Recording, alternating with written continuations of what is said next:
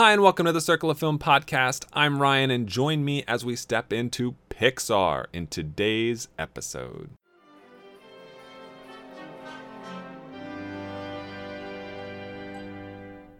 What's this? What's this? It's supercalifragilisticexpialidocious. What is this? What is this?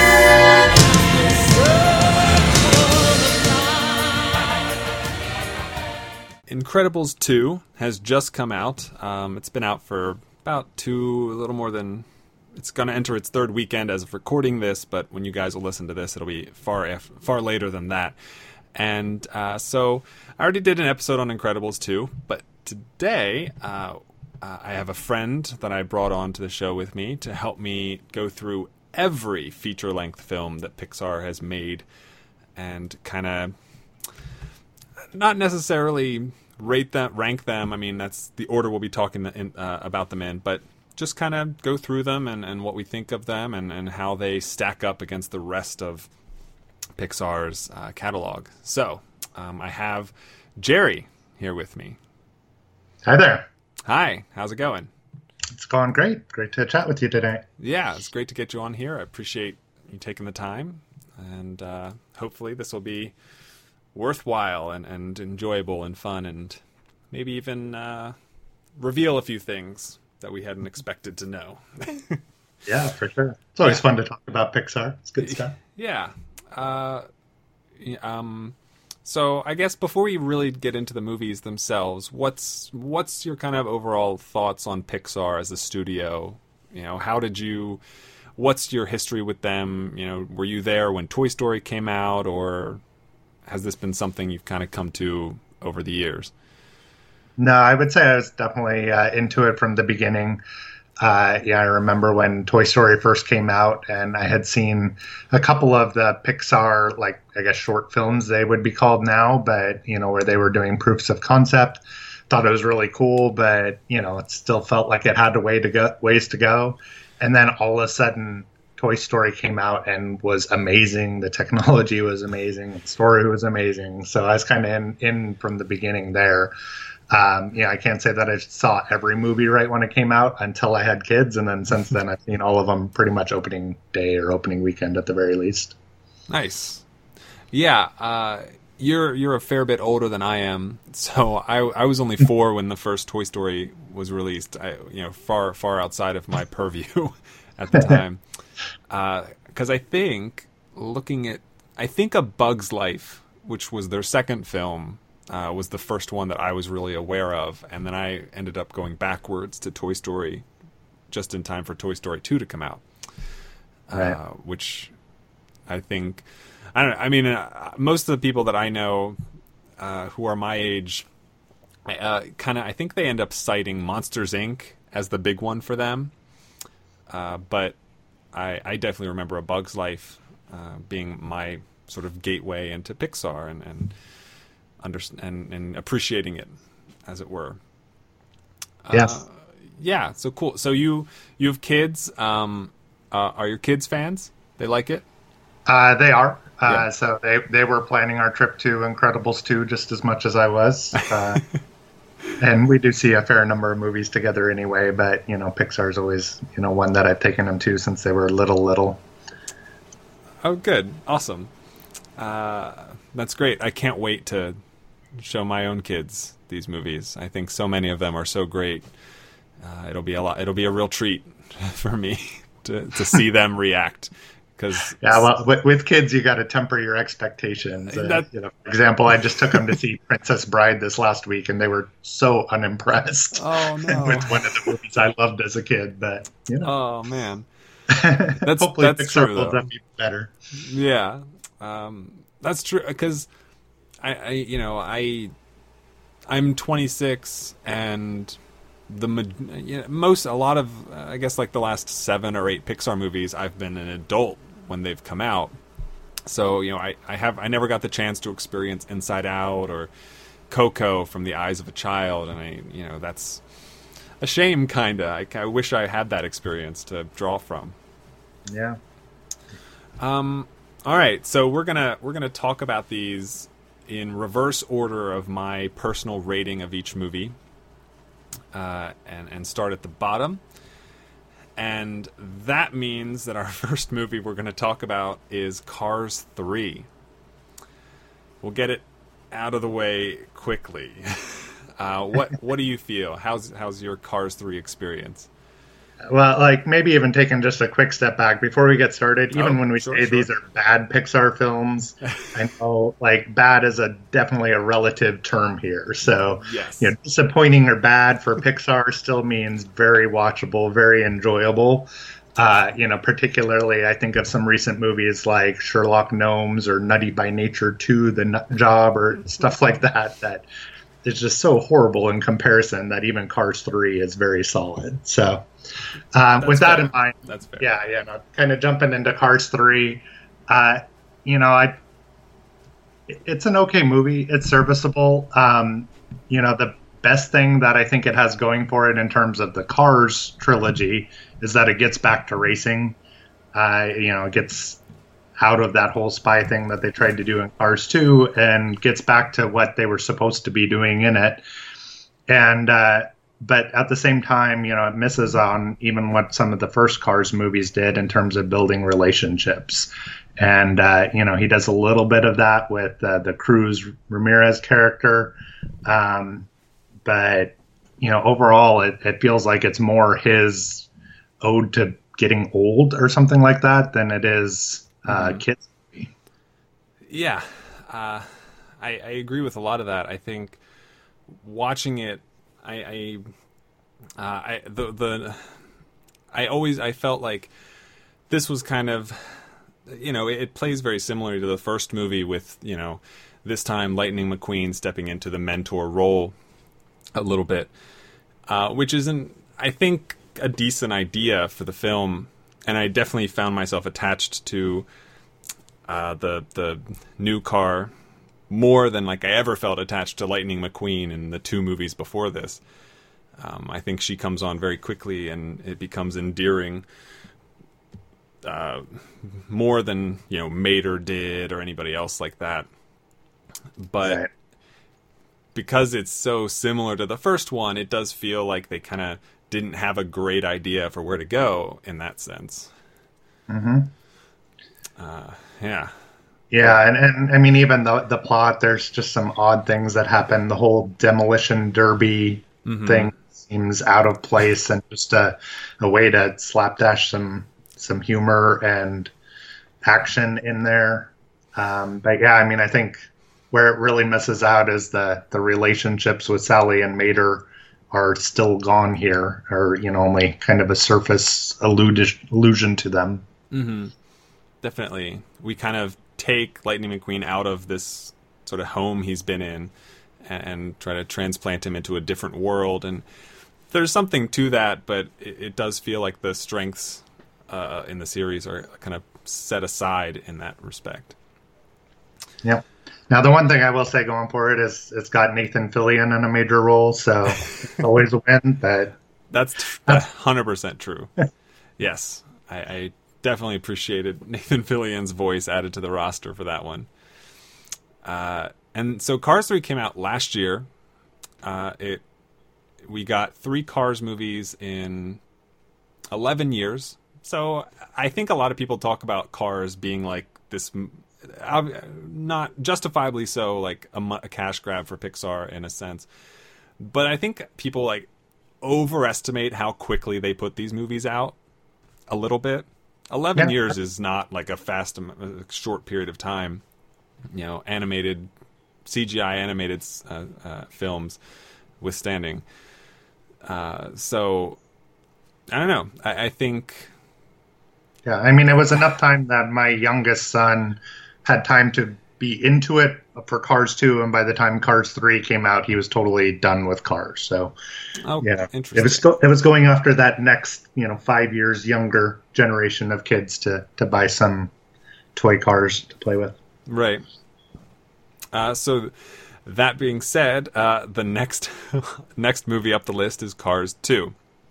Uh, I have them rated pretty similarly on my spreadsheet, both in the low 30s. Uh, and it's I don't know. Like you could ask me on a different day, and I might put two below three. It's it's really kind of a, a coin flip at sometimes. But my my biggest thing about Cars Two is, from what I remember, I only saw it the one time, but but I, I remember it's just kind of all about Mater. Mater kind of takes the spotlight after being such a not like a great character in the first movie, but the most recognizable face from the first movie. And I was really disappointed in that decision. yeah, absolutely. I mean, this is a case where Mater was kind of the the seasoning and the interesting part of the original Cars, mm-hmm. and when you get a whole movie full of seasoning, it just doesn't work.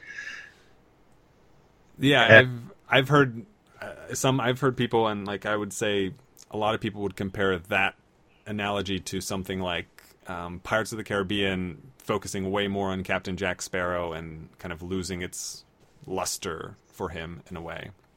Right. So I definitely agree with that.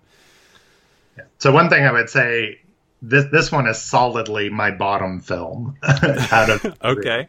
And I might be you know a little biased because I saw it so many times when uh, my son was of that age, but also just the the whole trying to change this world that they developed fairly well in the first one and make it the whole spy game and add all this extra layer of complexity onto it. Mm. Uh, it just it just never worked. And um, you know, I, even as I was trying to come up with some positives to it, um, that there just weren't many. I mean, mostly it's the the good voice acting in a few spots. Like John Turturro as Francesco Bernoulli mm. uh, was pretty great. You know, the right amount of smarmy and uh, you know hateable for the role that he was playing.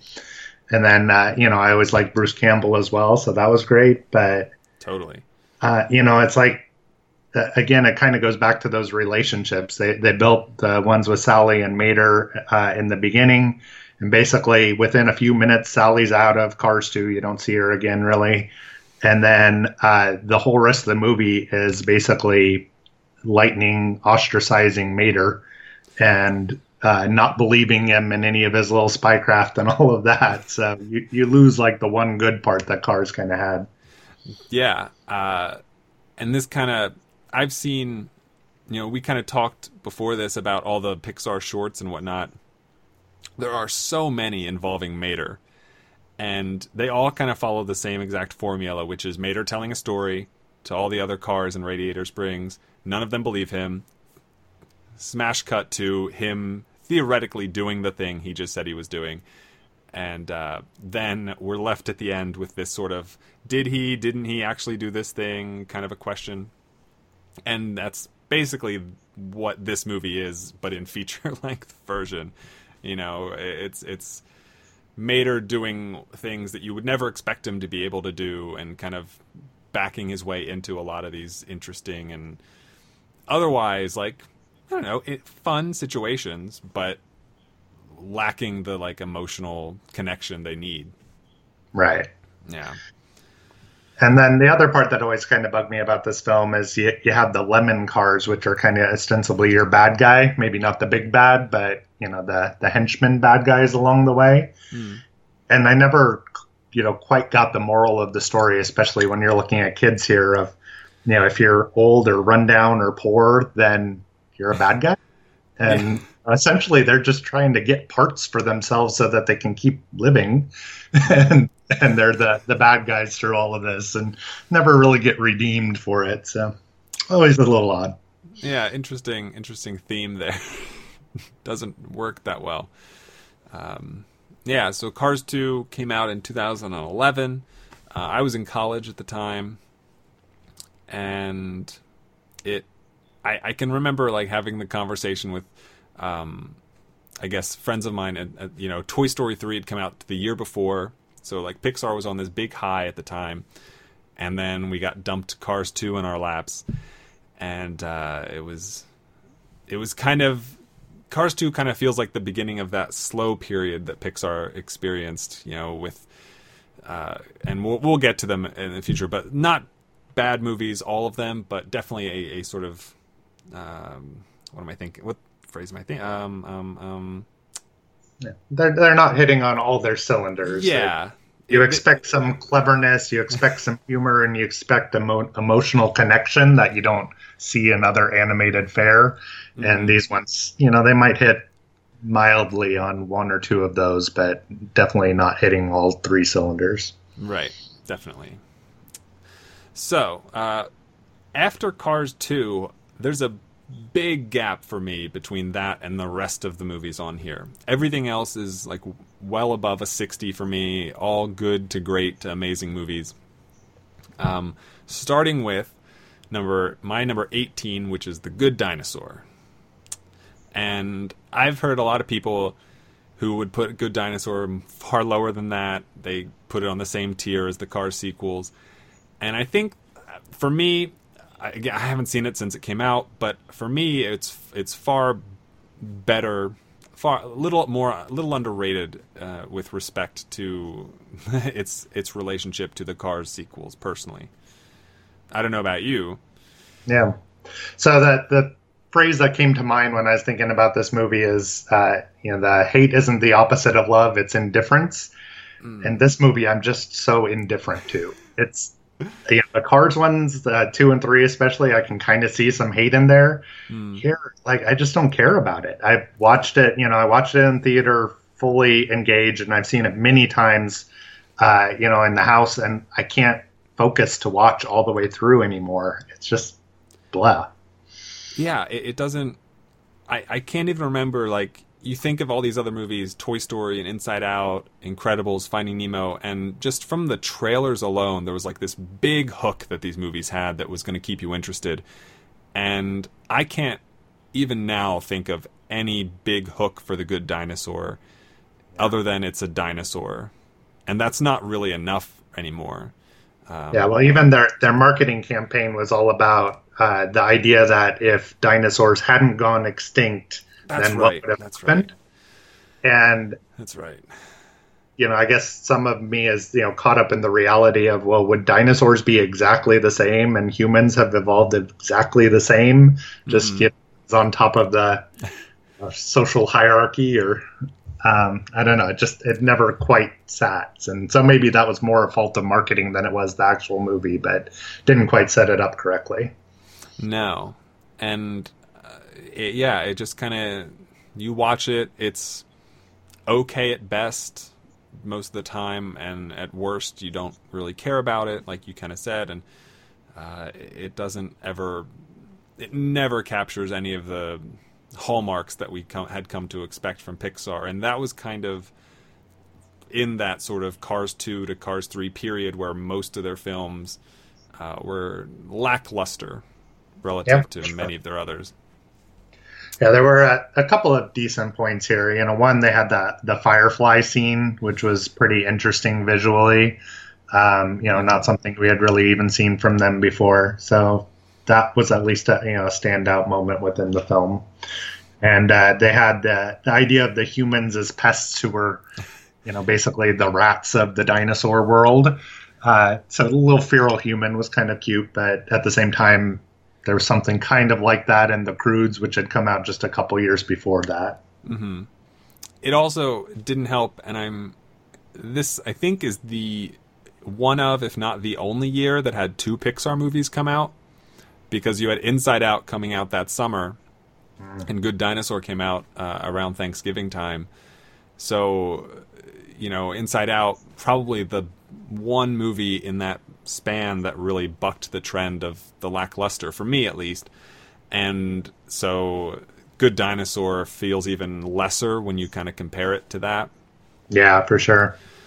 And you know, one of the things I, I remember now as we're chatting is that Good Dinosaur had been on their lineup for many years before it finally came out. So you know, when you're looking two or three years ahead, ahead there was always a dinosaur movie in there. And um, it kept getting pushed out, kept getting pushed out. So obviously, on the Pixar side, they had some problems with it. They didn't feel that it was up to, you know, their their standards. I would suppose, and um, it almost feels like they're kind of like, well, we, we just got to either get this thing out there and it is what it is, or we scrap it entirely. And you know, they put it out there. Yeah, yeah, uh, it's a yeah. So the Good Dinosaur, it's it's there. It exists, but no one's clamoring for it anymore, or ever was, perhaps. Uh, which moves us to number seventeen to finish out the Cars trilogy with the original Cars movie. Uh, so this is uh, came out in 2006. Uh, it was really, you know, it was before Cars was like a, a product to be sold essentially, but it sparked the craze of it, and of all the tr- of the trilogy, you know, easily my favorite. I think most people would consider it their favorite of the trilogy because it actually had there were definitely you could see the threads of actual Pixar in it. You know, it is it was coming out on the heels of The Incredibles. Uh, I say heels, but it was two years later. Um, and so there was so much goodwill, and and maybe that's kind of spilled over into this movie. Maybe you know, rewatching it this many years later would change my opinion a little bit, but I do have relatively positive memories of the movie. Yeah, I mean, I think they did a really good job of world building here. Mm-hmm. You know, this uh, universe devoid of actual people and populated by cars and how they translated various cars into personalities. And you know particularly when you apply that to radiator springs and you get all the different personalities that you know really the voice acting matches the car that they picked for it. And you can you can practically envision the human version of the character that's there. And, you know, some of that is just you know the voice actor, so you know your uh, Cheech Marin's uh, or you know your. Larry Cable guy for for sure, mm-hmm. uh, or even George Carlin. You know, you kind of put them in your mind, but you know all the others, you can envision kind of what that person would be like. So you know, I would say the voice casting was really solid in that first one. Oh yeah, they they, you know, that's that's one of like the key parts of like these these movies is you've got to try to convince your audience that they're connecting with these animated characters and and some of these movies the characters aren't even anthropomorphic. They're not human like they don't look anything like us. You know looking at like finding nemo as an example mm-hmm. uh, they're all just fish. You know it's tough to connect to those to, to things that aren't us like fish like cars and um, having those really talented voice actors in there uh, does a lot of the heavy lifting in that respect. Um, and you know, I think perhaps overlooked, and I think it's mostly because you know he's just serviceable in the sequels. But I really do like Owen Wilson as Lightning McQueen. I think. At, at least on the first movie, he did a great job bringing a lot of energy to Lightning McQueen, giving him that sort of false bravado, really cocky uh, attitude that for a while endears you to him at least. you know. but, yeah, and yeah, it really sets you up for where he has to travel within the movie in order to come to terms with uh, you know you got to slow down and mm-hmm. relationships are more important than you know maybe uh, rewards or you know wins and races and that sort of thing. Yeah. Uh, you know, so it sets it up well, and he does a good job of you know making that transition throughout the movie. Mm-hmm definitely. Uh, so, yeah, I, I, you know, I was 15 when that came out. When I was in high school, I was not really interested in the movie personally. You know, I was kind of too old for it, definitely, and and not. I probably waited and saw it on DVD even, but yeah, I don't know. It's it's definitely easily you know a home run with kids in like the seven, eight, nine age range. Like they ate that crap up. yeah, they did. And now, kind of a side tangent. You know, now in uh, Disney's California Adventure, they've got Radiator Springs Land, which is actually pretty cool. Like when you watch the movie and you can envision it, and then you're physically in that same space. It's actually pretty exciting. You know, even uh, you know, as a an adult, I got a little a little uh, joy out of that. Oh, good. Yeah, it's it's all over Disney now that they have acquired Pixar, and they make probably make more money off of the the merchandise than they did off like Cars Three at the box office at this point. Very so, possible.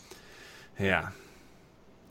All right. Uh, Cars as my number 17 moves us to number 16, uh, which is another sequel, uh, another movie kind of in that down period uh, for Pixar, which is Monsters University. Uh, the only prequel that Pixar has made, um, and it's it's it's uh I don't know. It's Yeah, tough. it's, it's another one of those. If it exists, you know. yeah, It's, it's definitely one that you know the easy criticism is it's the thing no one asked for. You know, no one Right. wondered how Mike and Sully became friends or how they become scarers at you know the scare factory and all of that. But Mhm. you know, at least you know it's got some humorous moments in it. yeah. I think the one moment that really stuck with me is is the the origin of Randall being squinty was just Yeah. take off his glasses. Like it's so simple and, and so brilliant, and I, that's I, that's my biggest takeaway from the movie. wow. um, but I mean, it's not without its moments, definitely, and and I think I you know I like Monsters Inc. I think though that those characters and that world that they created in Monsters Inc. is is really interesting and, and something that I could have never come up with, and and the the approach to like monsters in the closet is so fascinating Yeah. but I would have loved personally. I would have loved to see a f- continuance of Monsters Inc. rather than the origin of, of where it all started for these two characters. But I can see how that would be really challenging to do, especially how they left Monsters Inc. True. Uh, essentially they're not scaring anymore and you know there's this better understanding of how the two worlds interrelate it's kind of like yeah, i don't know where you take that from there do you have the monster suddenly living in our earth and vice versa That's true. Um, they kind of wrapped up that whole story, I guess, a little bit. Mhm. I don't know, but I think I don't know. I've kept I've felt that we've had that kind of an ending in a lot of in in like the Toy Story movies every time, and those were able to kind of pull it off. So the right team maybe could could take a crack at it. I think, Yeah. but Monsters University definitely the easier direction to go if you wanted to continue to expand that universe and have inherent like conflict and tension and uh, it, it it's it's enjoyable. I definitely feel like it's a lot more competent than like the Good Dinosaur was, at least at holding my attention and, and keeping things fun. yeah it, it at least hits on the humor standpoint you know with billy crystal especially you're always going to get some of that Yep. Um, and you know, voice acting was pretty solid here. You got Nathan Fillion again, so a win there as well. But um, also Helen Mirren as the dean, the the hard ass Right, dean right. who you know tries to kick him out and all that. That's pretty solid. Yeah, yeah, and that's definitely you know probably a comment we can usually say about all of these movies. Just the voice acting, they Yeah. they really they're they're taking the the primo cuts of the voice acting world and outside the voice acting world uh, even. yeah, bringing him. Yeah. So Monsters University, uh, right above that is another sequel, continuance of a, of a world that for me, I also wasn't really asking for this movie either. But I remember when it was coming out, I was actually really excited to see it because Finding Nemo was, you know, a, a very pivotal moment for me as a kid, and Finding Dory came out two years ago. Uh, it was at the time the biggest opening weekend of an animated film ever. Uh, I think the only animated film to ever break $100 million opening weekend without adjusting to, for inflation. And it was just a monster uh, of, a, of a movie. But I wasn't. I've got a lot of problems with the movie. um, most of them are that I think a lot of the direction, uh, especially like a lot of the finale moments of the movie with the, the, the car chase, I really don't like. But I think the the idea to take this this world that we've spent, you know, in Finding Nemo, we spent the whole movie traveling through the ocean from uh, wherever they start to Sydney, Australia, and in Finding Dory, we go to an uh, not an aquarium, but uh, or is it an aquarium? The It is. facility. It is an aquarium. Yeah, we go to an aquarium, and that's pretty much where all the movies spent. So it's it's much more confined, and that's not. I don't know. You have the whole ocean to play with, but they don't use most of it or any of it, which is frustrating. Yeah, well, and even within the aquarium, it gets a little confusing because you've got this whole supposedly interconnected pipe system that you know gets everywhere from the whale tanks into like where the octopus is, and and it's just a little more challenging to try to keep up with who is where and how they get from place to place. Uh, whereas in the ocean, they were going from one location to the other and hopefully a somewhat straight line. Yeah, hopefully. Um, yeah, and I think it's kind of the same way with with Mater and Cars. Like I love Ellen DeGeneres. I thought sh I think she's great as Dory, but I think focusing the movie about her kind of overuses the the shtick that she kind of creates with that character. Not that she's a, a small part of Finding Nemo by any means. She's definitely a huge part of that movie, but the movie's not really about her that way. Yeah. And The one thing I would say is they they tone it down a little bit, whereas Mater they amp up for Cars Two, Dory they, they amp down a little bit for uh, Finding Dory, and that helps to make it a little bit easier to swallow in that sense. And you know, I really like how they took their the main flaw of Dory in the first movie, you know, her whole memory lapse uh, condition, and turn that, you know, from a gag into like a relatable, but not really deprecating challenge that she has to deal with. Like it doesn't make her less; it just is something she has to deal with, and helps you to relate to the challenges that she has. So that was pretty good, you know, especially when you're thinking in terms of a kids movie. Yeah, yeah. It's um, I of what I can remember from the movies we've talked about so far. This is the first movie up the list where I really feel like it hits hard on a, a very important issue for like kids to have an understanding of and to start a dialogue with them.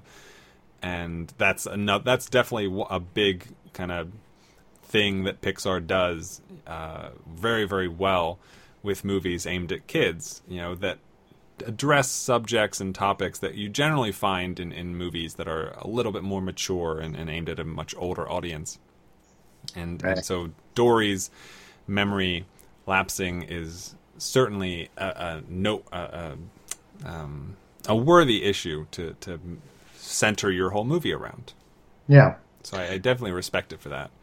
Yeah, I thought it was a nice touch too. At the end, they bring back the fish from the tank of the first one, and they're still in their little bubble from Yeah. being transported, or you know, and the the dentist, I guess, was trying to clean the tank, brings them back. I thought that was actually a pretty clever way of not losing those characters that you may have loved from the first one, but also not complicating this story by having too too many characters in it. Right. Yeah. Uh, it's it's good. Like they've they've done a great job, uh, even in Dory, uh, to to establish like all these characters in both of these movies that I think um, they don't have maybe a ton of screen time, uh, but they get they make su- they leave such a lasting impression. Like um, the sharks from the first movie, the the school teacher, the even all the, the the other kids that dare Nemo to go touch the boat. You know, they they leave such a lasting impression, and, and you know that's kind of maybe not as uh, well done in Dory, but definitely still uh, evident there by Yeah, bringing them back for for more small moments to keep them alive. Uh, Finding Dory. Uh, next up, I mentioned it before, the first Pixar movie I think that I ever saw, which is A Bug's Life. Uh, so I had mentioned that this was the one that kind of got me into Pixar. So it is only my um, 20, 14th best Pixar movie, which is re- fairly low given the the the accolades I bestowed upon it. But I it, so it came out either the same year or one year removed from Antz, if you remember Antz. yeah, And I think that this is an unpopular opinion, but I have always preferred Antz to A Bug's Life. Ooh, wow. Yeah, I don't know about that. Yeah, I like I think Bugs Life is really good. It's it's but I think for me when I think about a Bugs Life um, it feels very clean if that makes any sense. I, I don't know I don't know how to let me see. It it's I think that the story and, and what it's portraying is very straightforward. You know, it's it's kind of motley crew of bugs who band together to um, bring these ants out from under the feet of the grasshoppers. You know, uh, it's a Yeah, it's kind of a Seven Samurai esque theme. yeah, yeah, a little bit of like a David Goliath uh, conflict going on. And I don't know. I just I I think when I think of ants, I just I feel like it's a little bit more personable in that way. But I haven't seen. I, I'm. It's been a long time since I've seen either movie, so Yeah. they're probably due for a rewatch. But I do. I, I really enjoy A Bug's Life, and it as the second Pixar movie. You know, after Toy Story came out, there was a lot of a lot of pressure on it to succeed in the same way that the that that Toy Story did, and for the most part, I think it's a it's a worthy worthy follow up, in my opinion. Yeah, no, I, I think so for sure, and you know, especially to to be the one that came after Toy Story, which was so revolutionary at the time, and to still be able to hit on a lot of the same notes. I mean, keeping in mind the quality of kids' films at this time was still very poor. Yeah. So this was like a second home run. Right. Uh, you know, today it may not seem quite like that, but it was amazing back then. And um, you know, I think they did a lot of of good things to bring some humor. I think maybe um, you know your Antz comparison I find interesting because I think Antz was a little more maybe adult humor. It had that whole Woody Allen esque aspect to it. True. Um, whereas this was, you know, a little more about the kids. It had, you know, the circus actors of bugs and, you know, a lot of poop jokes and things like that in there that, Yeah. you know, to, to kind of relate it back to them. Um, yeah. So, you know, I think it, it definitely has a lot more humor for me. And I think that's what gives it the edge. I really love the Kevin Spacey, Richard Kind duo. Uh, You know, the brothers who are complete opposites. Um, you know, I, I think that really gave that whole bad guy like just that extra edge, that extra grit in his uh, step that you know made you hate him even more. I think hmm that was really solid. Yeah, I, I forgot about Richard Kind. I knew I had Spacey's name in my head, but yeah, that you say that, and I, I can totally remember and, and see like the interactions that they had, and like this sort of silliness that they give to the villain character and his relationship with his brother that you don't really see a lot of. Uh, you know, it's not like that was the kind of uh, you know, Scar and Mufasa didn't have that kind of relationship. Um, You know, so it was really interesting to see the villain be kind of like a little silly, a little playful in that way. Right. And you know, one of the things I love in this movie is that just the shot at the end, and I think it's uh, even at the beginning. They scope into this little island, and during the movie, you kind of get lost in all this action and things that are happening, and then back at the end, they they zoom back out, and you see that all of this takes place on this little inconsequential island in the middle of a dry riverbed. Yeah. Uh, I don't know, it just puts it all in scope for you. Yeah, it's it's a great sort of. Um, I mean, there's there's a lot of like great themes in A Bug's Life to really pinpoint to compare to real life with, you know, corporate entities, you know, or or just you know, my my uh, my my history teacher in high school had a poster on his wall that was like of the universe, and there was just an arrow pointing to what appears to be nothing that says "you are here," you know, and that's kind of exactly the that last shot what it's trying to say. Like, it's a big deal for the people there, but outside of that, you know, it the the ripple effects aren't that big, which is an interesting sort of consequence oriented way to look at things. Yeah, and conversely, that one ant within the colony, in this case, Flick, the the main one, Mhm. you know, he can have an impact and can make a change that's worthwhile. So, good Yeah. message for kids there too. Definitely, definitely. All right, A Bug's Life. Um, moving up from A Bug's Life is Brave. So, Brave is basically Pixar's um, version of a Disney princess movie without being a musical, and uh, it's uh, a movie that I think uh, it's. I think it's like the the year it came out.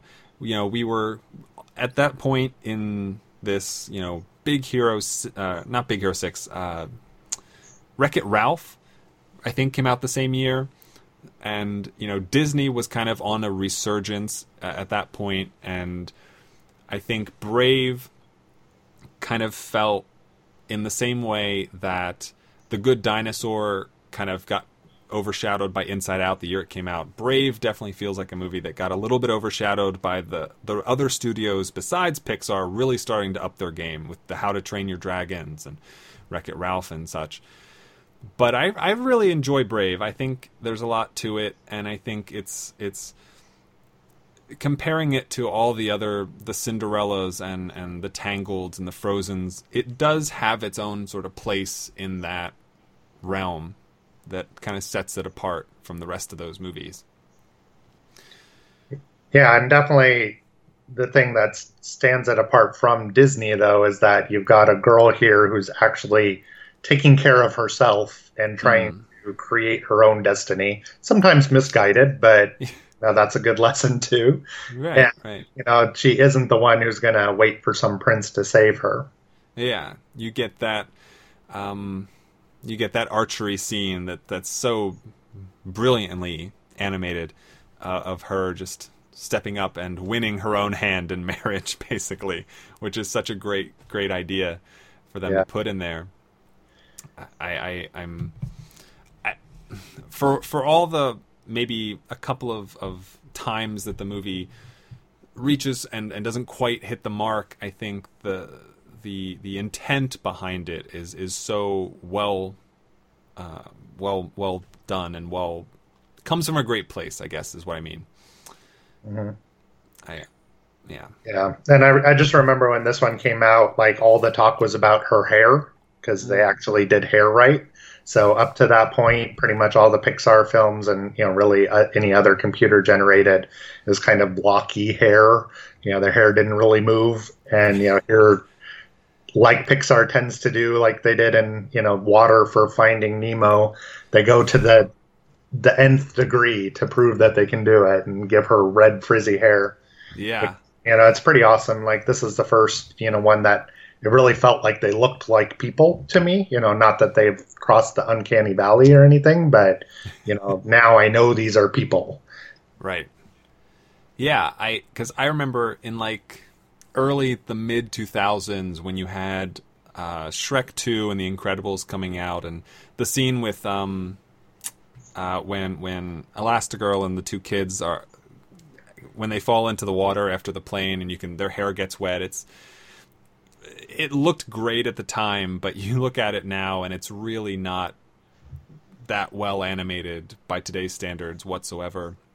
And the same thing with Shrek. I think there's a Shrek 2, there's like a scene where it's raining and Donkey's fur is all wet, but it's super clumpy and not all that all that uh, not a lot of fibers that they put onto him to to achieve a great effect that way. But Brave, man, Merida's hair is just something else. like they they they you know they it wasn't enough to do like just like straight blonde. They went with super curly orange hair, like and, and knocked it out of the park. yeah and then you know kind of getting back to the the girl power theme here it was also nice to see that the main relationship being focused on was the mother daughter uh, you know i don't know that i can think of even now another movie that's really the the primary focus is on that mother daughter relationship No, in a positive uh, yeah, it's you know, I'm trying to think. Definitely not within within Pixar's catalog. You know, you have Finding Nemo, which is father son.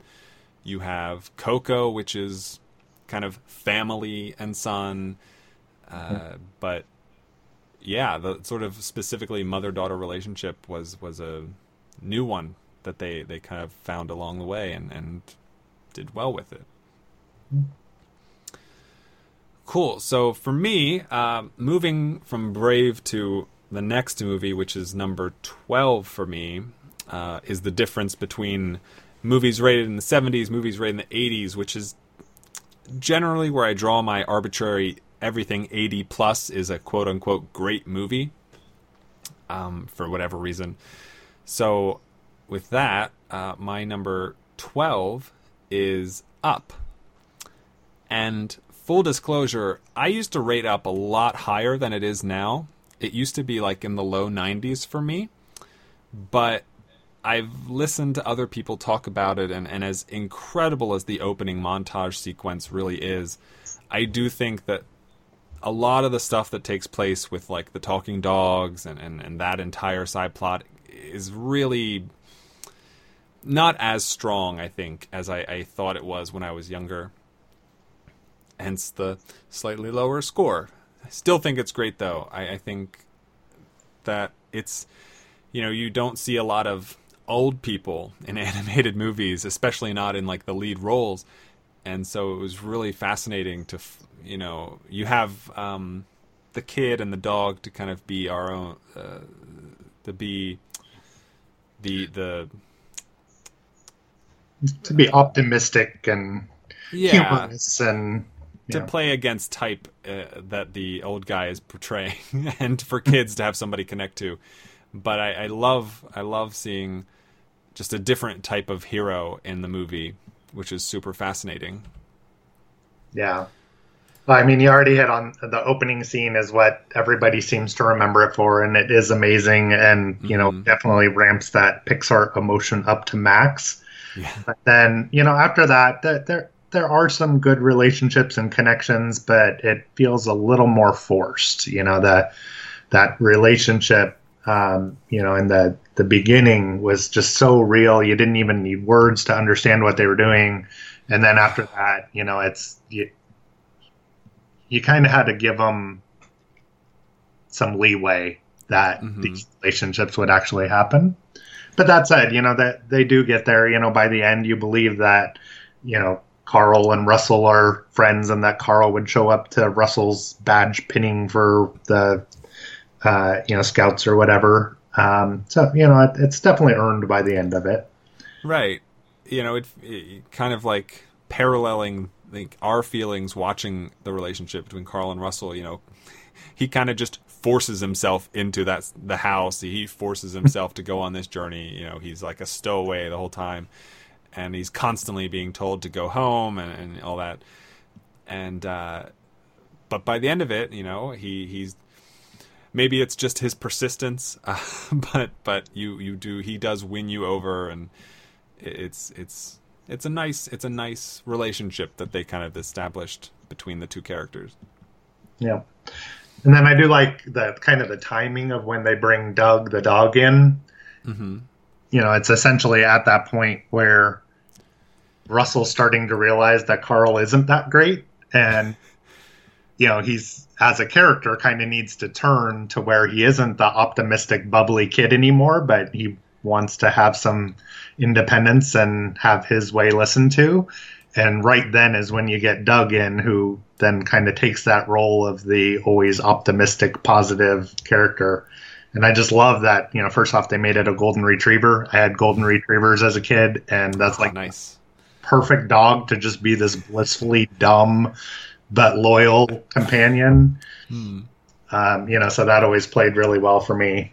And then, you know, you got the the meme of squirrel that has Love it. I mean, it just like instantly took on in the culture, and I don't think has ever really gone away. It's just become the way to talk about that type of situation, and you know, especially you know, I've got one kid who is constantly distracted by things, and we use that all the time for him.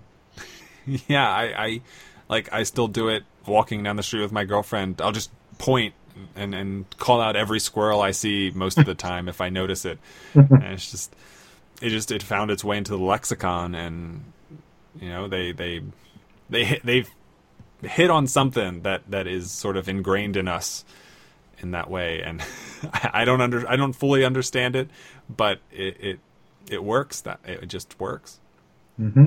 Squirrel, and I I really do I enjoy the the I. I, I'm not a huge fan of like the human villain in the movie, but I do really enjoy all the interactions that the dogs have with each other. I think Okay. that they they do such a great job of somehow putting into words what we recognize in dogs without that don't use words, and I, that seems like such a difficult thing to be able to pull off. And I thought that they did a fantastic job with it. Mm-hmm. Yeah, absolutely. Yeah, I do find that the villain, the human villain, a little interesting in terms of you know setting him up as such an idol, Mm. and, and you know tearing him down so completely, and you know kind of, you know again as a kids movie, is that is that the moral of the story that you shouldn't put anybody quite so high up on the pedestal? I don't know that kids would read into it that much, but you know it's it's a tough Well, one to my mind around.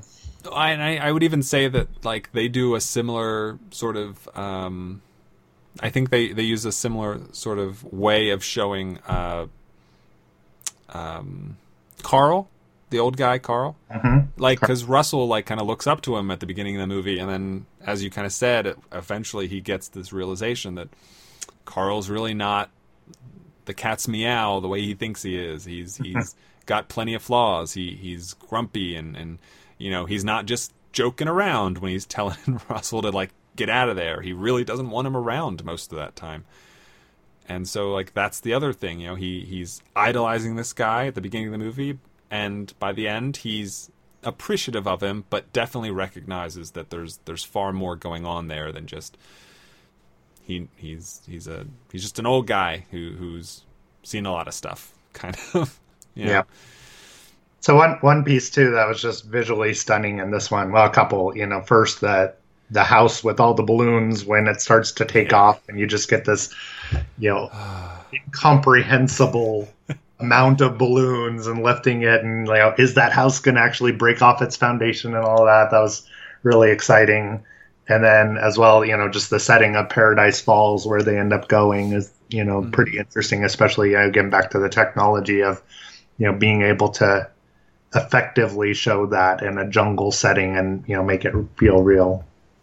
Yeah, it's it's a like uh, all Pixar, as you kind of said before, like they always kind of step it up with every movie they put out in one way or another, with the water and Finding Nemo, with the hair and Brave, and uh, it felt like with Up, a lot of the big steps they were trying to take uh, was more of these sort of establishing shots. You know, we see the city as the house rises on the balloons. We see the falls on this big wide shot that they as the house kind of settles on that cliff. And and it's you know, that's you know, you really don't see that in animated movies before then that often because it's got to be so so difficult to to put all those hours in for like a square inch of the screens on a on a in a theater even. It's it's a lot of work for very very little incremental gains. Just wait till we get to Coco, right? oh yeah. Oh man. Yeah. So up up um one of and maybe i should have been telling these as we went up but up is one of the best animated feature winners that pixar has created uh, among and of the ones we've talked about i think it's just up and brave if i'm not mistaken so far uh, Not sure. yeah uh, so which is another another a whole other side to pixar that that they have absolutely dominated in the industry. But yeah so that's up.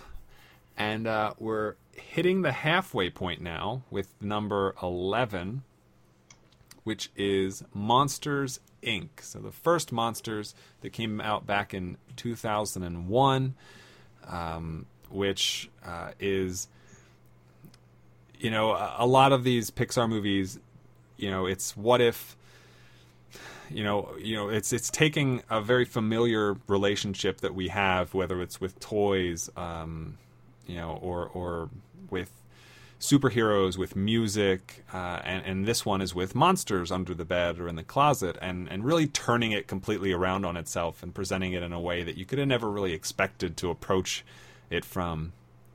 And I think the the whole idea of of scares and and I guess ultimately fear in children being the lifeblood of this entire other world is really, really dark. That's terrifying to think about. Like that's real messed up.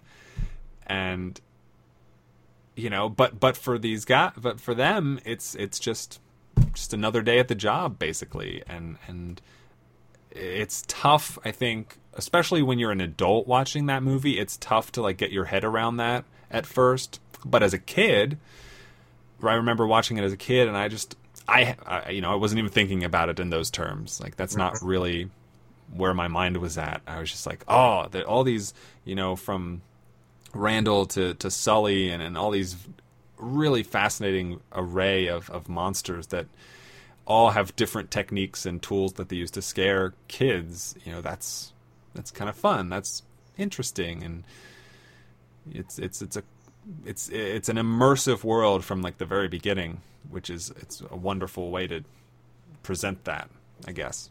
Yeah, for sure, and and you know, really setting it up as its own world where these guys are just blue collar workers doing their job, and you know they have wives and dating and you know things like that that happen on the side that you know make them not that different from us, but in a completely different way. Uh, you know, it's really fascinating to try to to learn as much as you can about that world during that movie. And uh, you know, the one thing I always thought was a little kind of odd in that is you've got these guys who are heroes to the world in that uh, you know they're on like baseball cards essentially, monster mm-hmm. trading cards I think they call them, but yet they're you know just blue collar guys just showing up to work with their lunch pail and all that. So kind of a little interesting dichotomy there. Yeah, that's that you you mentioned that. I remember that. I, I think it's it's it's in, it'd be interesting to kind of transplant that that same idea into the real world and like I couldn't even imagine what what it would look like to like work a 9 to 5 and go in and and like people, you know, let's say you're working at a retail store and like shoppers at the store know who you are based on your work Sales ethic percentages or something. Yeah, yeah, like that's so such a fascinating idea that could never work in the real world. Like it would never get any traction. I don't think. But yeah, that's I I had forgotten about that. Yeah, and you know, you kind of mentioned in the uh, early part of this that this was one that brought your generation in, and you know, was the one that really hooked them. I mean, I think even for me, this was the one that I was like, wow, they can do some really interesting things. And, you know, I put this up in probably one of my top three Pixar films because of just how unique and interesting and different and still visually stunning the things that they do. Uh, you know, still technologically, the way they can get all the different textures on all the different types of monsters that are going through. You know, it, it really was amazing at the time that it came out, and it's still one of my favorites. Yeah, I. It was it was a huge hit. Me and my my cousin um, watched it all the time after we saw it the first time, and um, it was Monsters Inc. and Shrek were like the two big animated movies for us at that age. And and you know those, you know those were the movies we'd be in the car together for like an hour and just like quoting the whole movie back and forth to each other, you know, to the chagrin of our, our parental figures.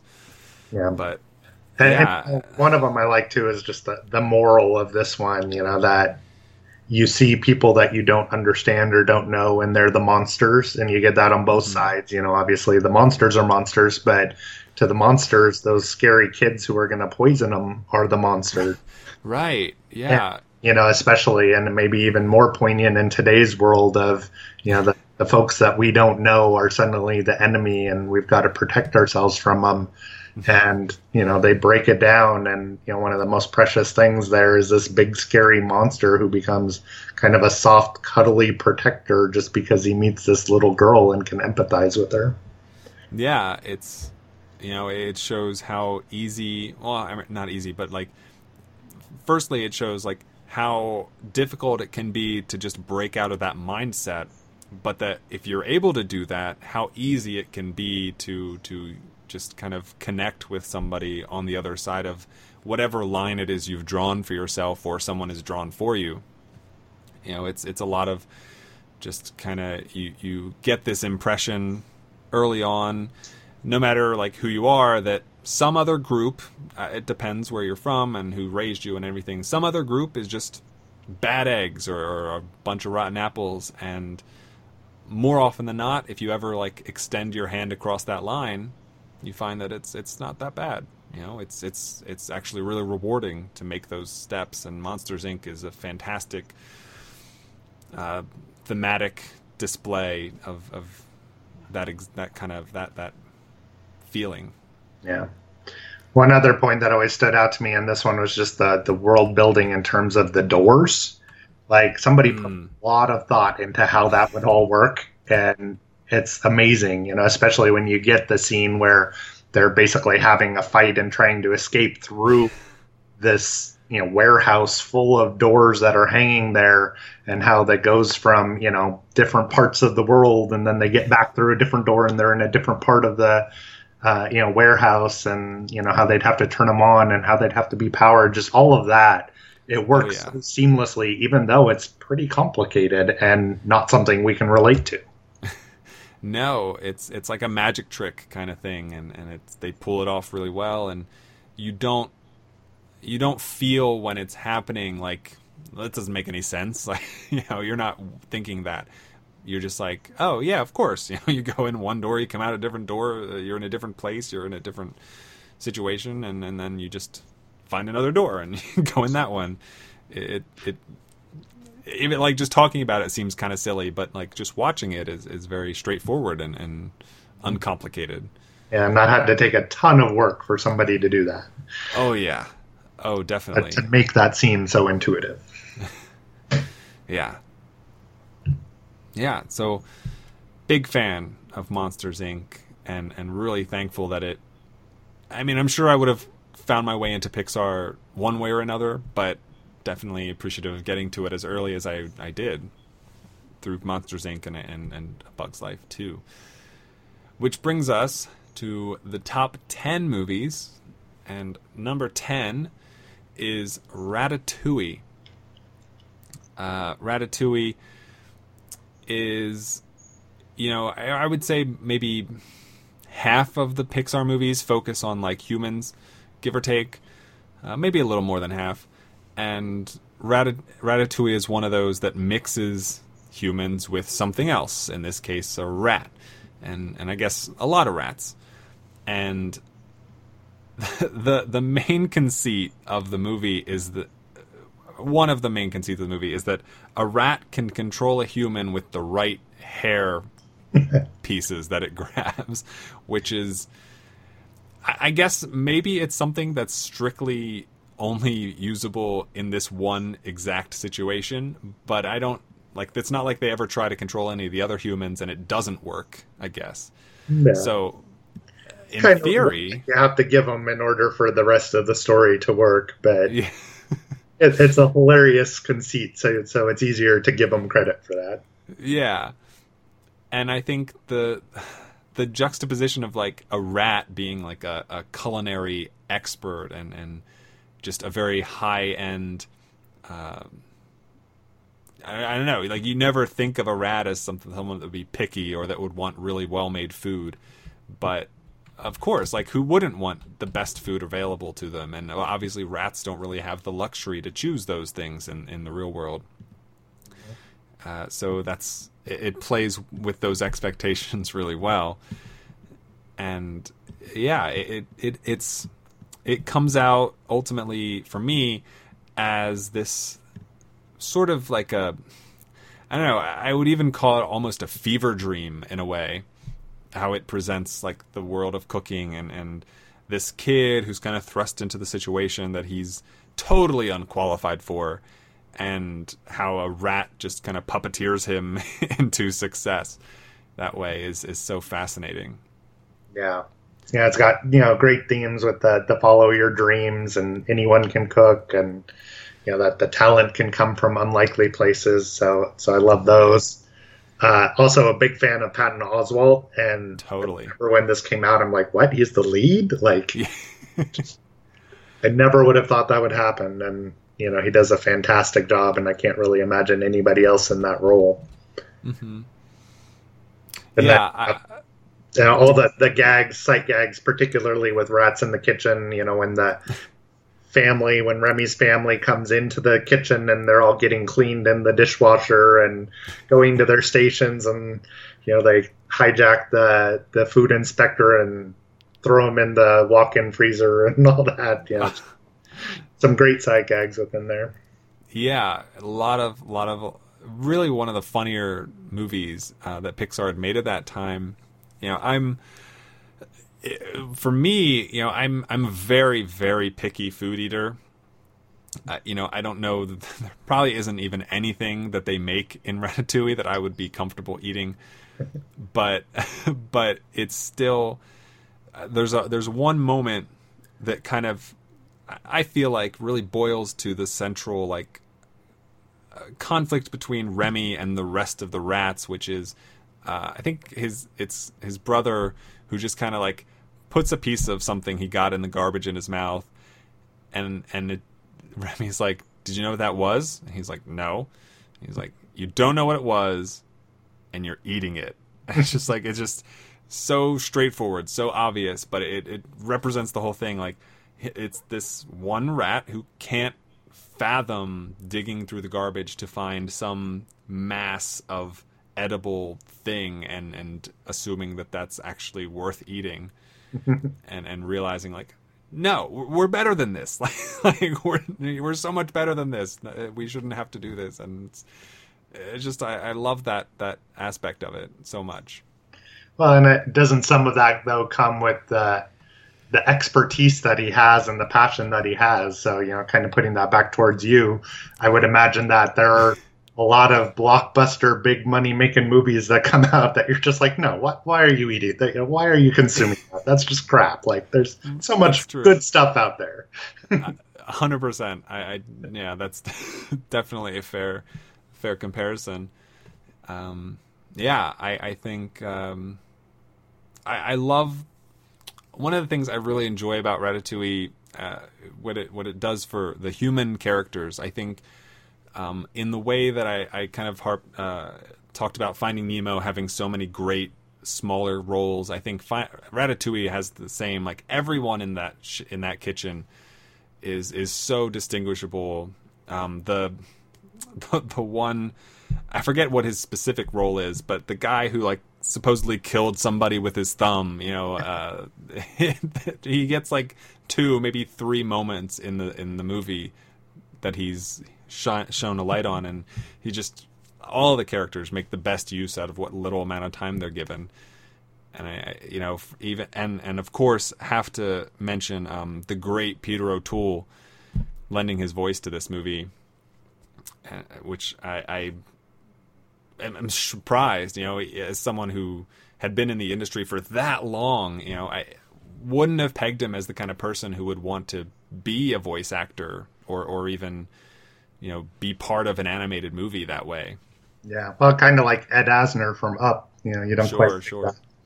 Uh, speaking of the guy who can kill with his thumb, that was actually Will Arnett in one of his first animated. Oh, there you go. Now, you wouldn't wouldn't know that, especially with the millions of animated movies made since then. But Right. There you go. Will Arnett.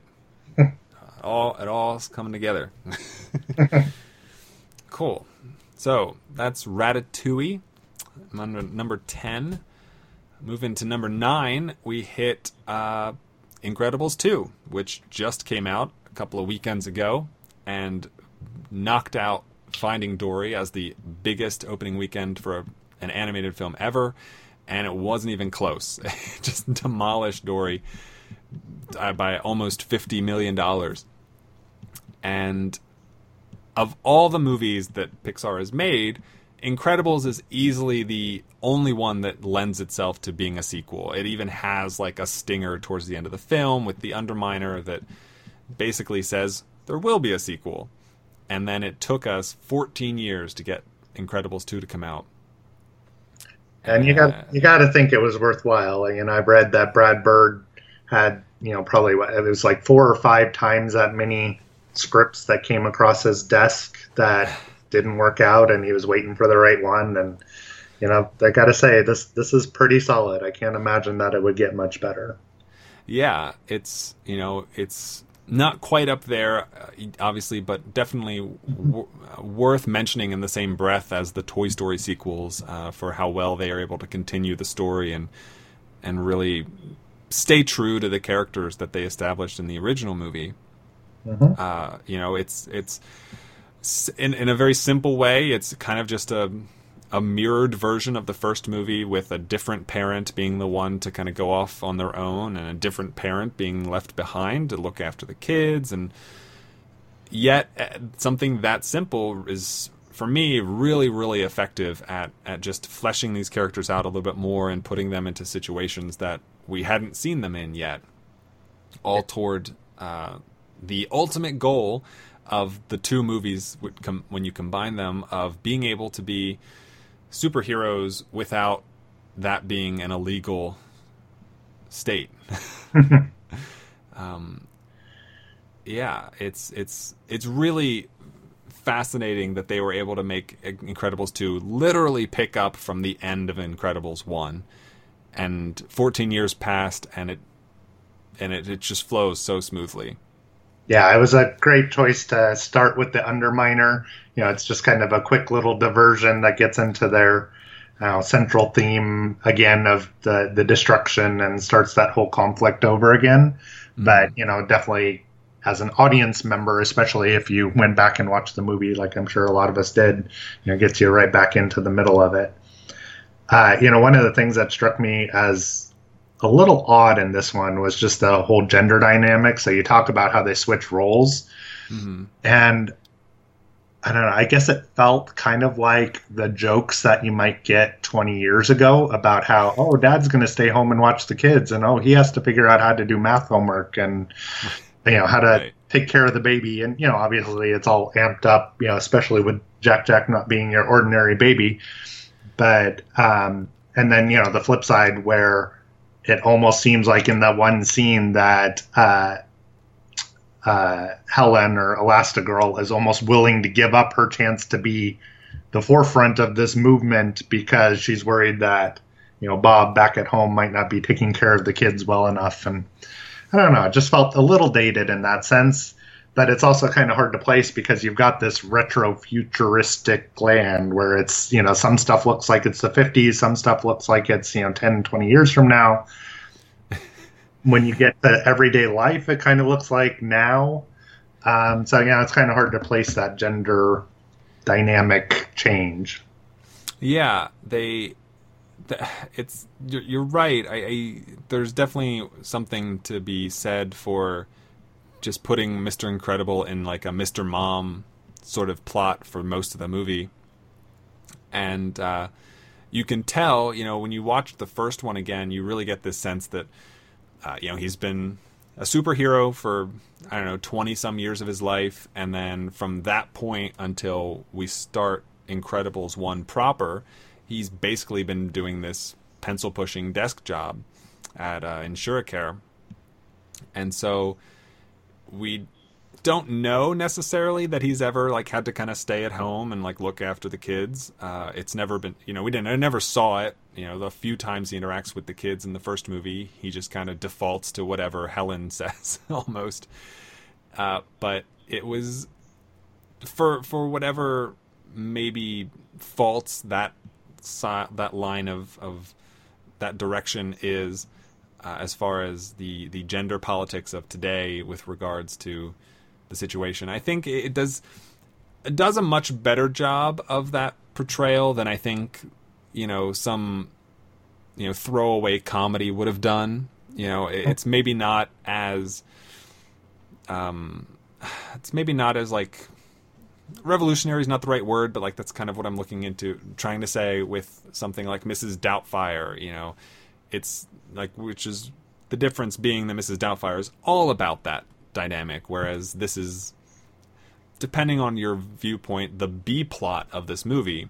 Right. You know, it's it's far more about Elastigirl and and her uh, her her own plot of of trying to make supers legal and and it's easy to forget how difficult it can be back at home and, and at least we get to see that because in the first movie eh, you know we never saw any difficulties from from Elastigirl back at home you know she had everything under control while she was there Yeah.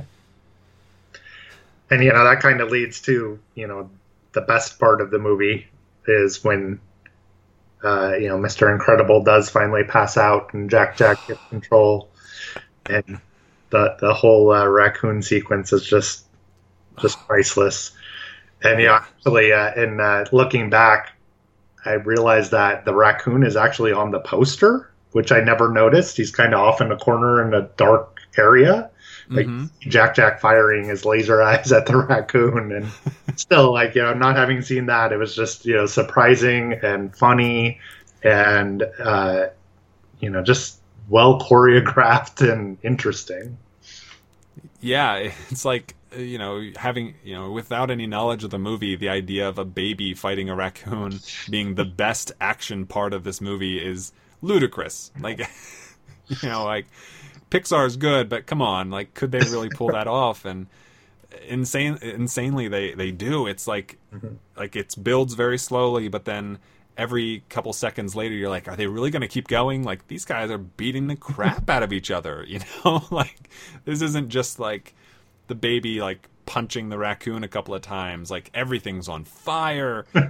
Like he turns into goo. He you know it's all all all the powers are are at his disposal. And credit to that raccoon though for for even not not running away uh the couple of chances he has you know he, he he's in it for the long haul and and that's that's wanted admirable. that chicken drumstick. That must have been good stuff. There. definitely Yeah. definitely Yeah, a couple other parts I liked. Uh, you know, first Edna, you know, great from the first movie. Could have been one of those cases where they bring him back, bring Edna back, and overuse her as a character, and they they definitely don't. It's just that right in a amount, stays true to the character that she established in the first, has some humor, but you know, isn't uh, main focus of it.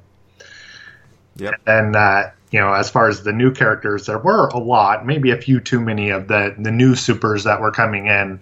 But I really liked Void. Uh, love void yeah, just the fangirling on Elastigirl, and then I mean, even just her power is amazing. Like trying to mentally think where you're going to set up these portals to accomplish what you're trying to do. You got to be a, a pretty amazing, quick thinker to be able to accomplish that. yeah it's you know i, I you know i've been thinking about that you know definitely void is my favorite of the new characters that they introduced in this movie and you know there's you get this really interesting different distinction between one of the f- earlier action pieces that she she's involved in you know she it, she's pretty flawless with the position of her portals. You know, having Elastigirl punch herself when she's throwing a punch at Void, or Dash in this brilliant like shot of him like running through an infinite loop of uh, within the house, which I loved. But then later in the movie, there's a sequence involving Elastigirl that takes like three or four attempts to get it right, and I, I loved that it showed that difficulty and like yeah you gotta not you've, you've got to plan for like the speed that the person's going through the portal and and where the thing you're trying to put the person with the portal onto how that's fast how fast is that moving and how fast she's moving relative relative to everything else. Like it's a lot of like physics and and angles to, to really worry about that you wouldn't necessarily think about on first instinct of seeing what her powers can do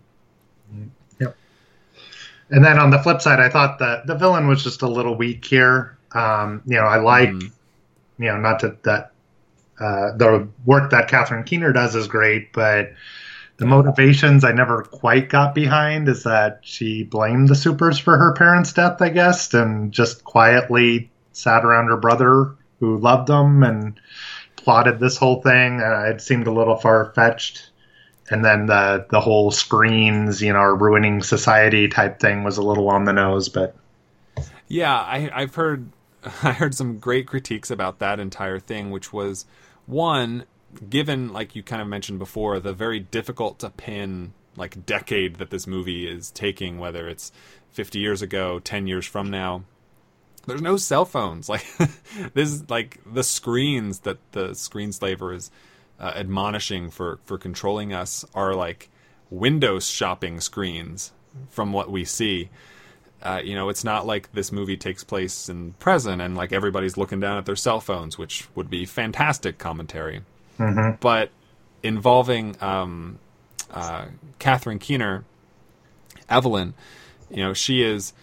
I, I felt when when the she kind of feels like she's using she has she feels like she's coming from a very different place than Screenslaver was, and as soon as that difference happens, like it feels like everything that Screenslaver stood for was just kind of a smokescreen, and you know we completely drop that thread almost, which was frustrating.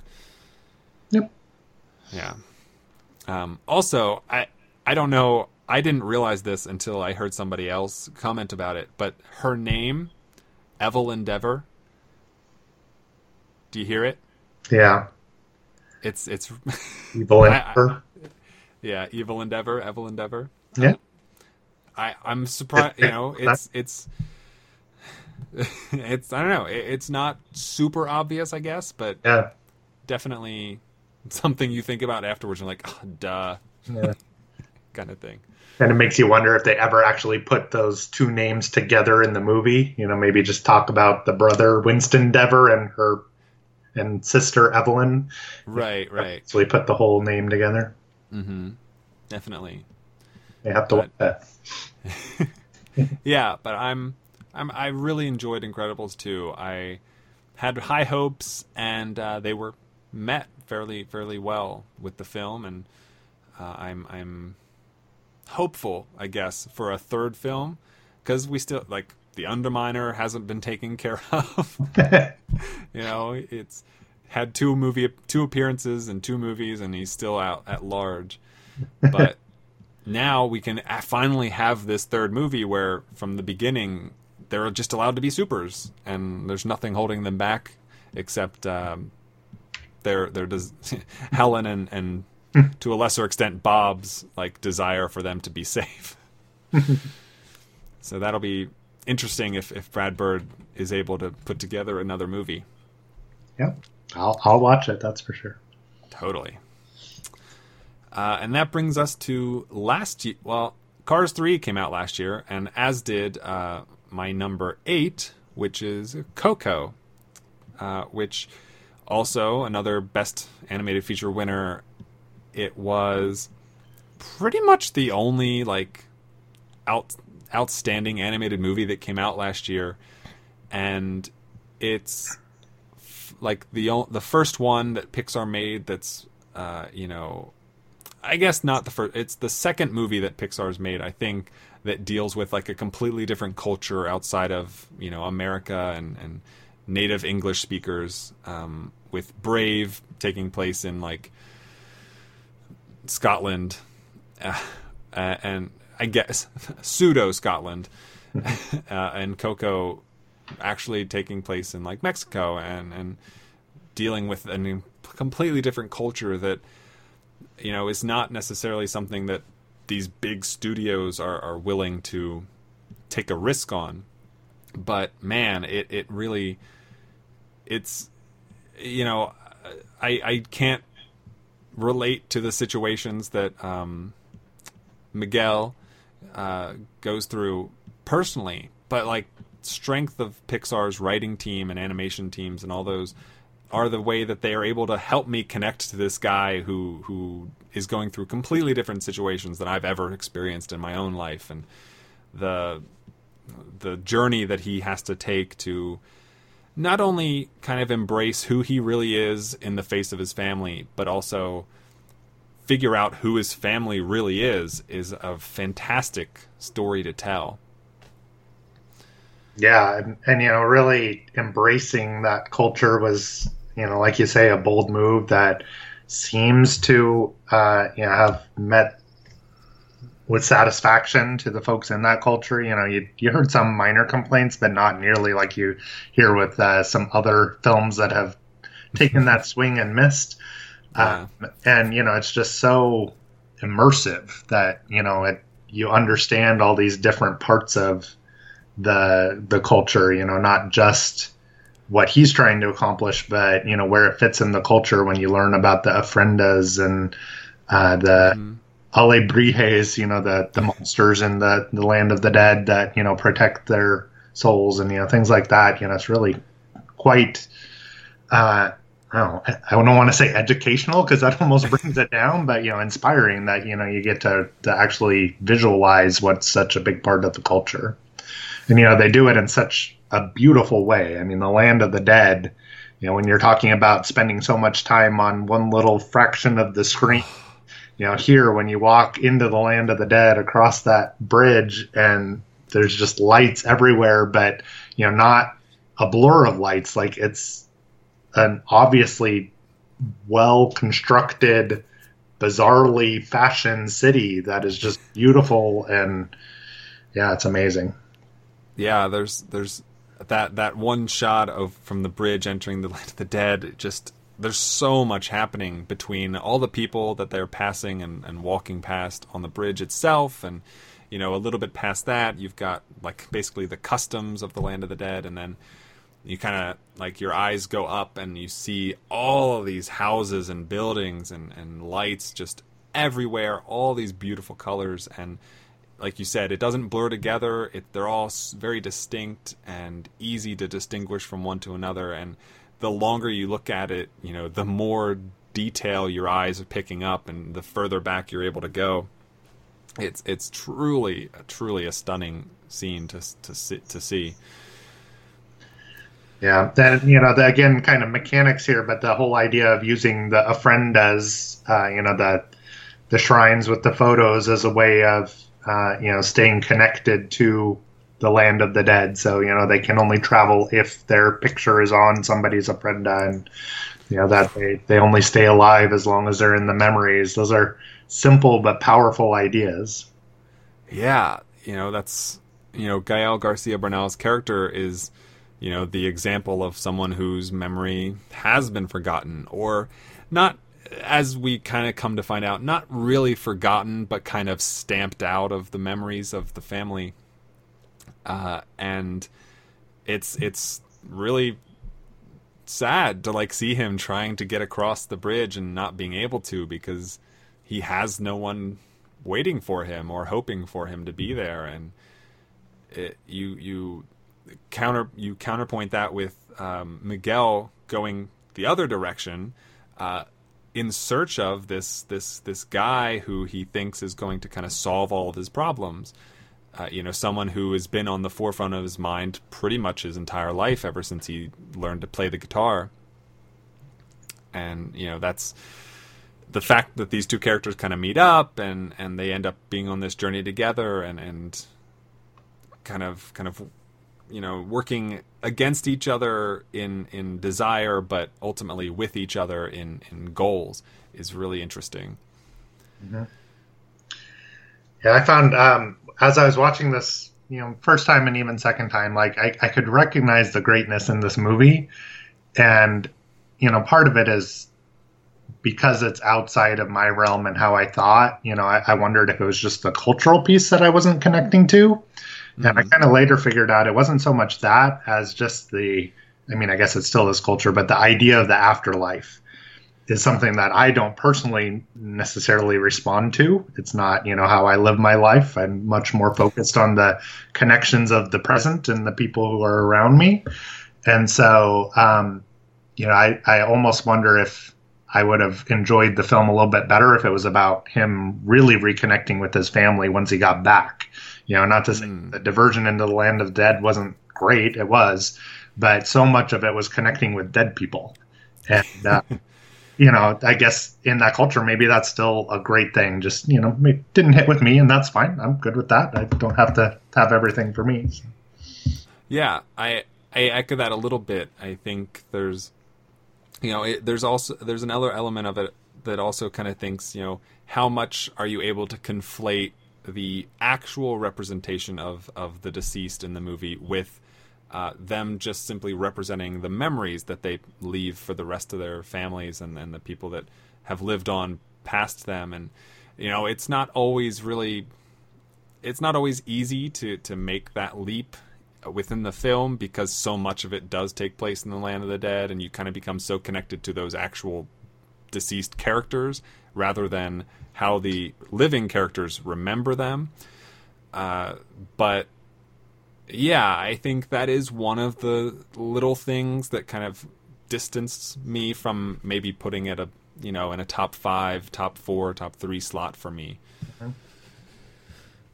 Yeah, but uh, and this is uh, not to kind of glance over it, but the only musical animated film that Pixar has ever made, which you know is kind of insane because you know you look at Disney and about half of their animated movies are musicals, or you know maybe the same can't be said for DreamWorks and uh, Illumination, but you know Disney which now owns Pixar, you know, they are known for their musicals and, you know, the Beauty and the Beasts and the Lion Kings and the Cinderellas and, and so forth. So it was when I fa- learning about that prior to seeing the film, I was like, okay, I don't know if Pixar has this in their toolbox yet, but I was really pleasantly surprised by all, the music that happens throughout the film. Yeah, it's it's really fantastic and memorable and touching and authentic, and Mhm. that's definitely Yeah. a challenge to hit on all of those marks throughout the entire film.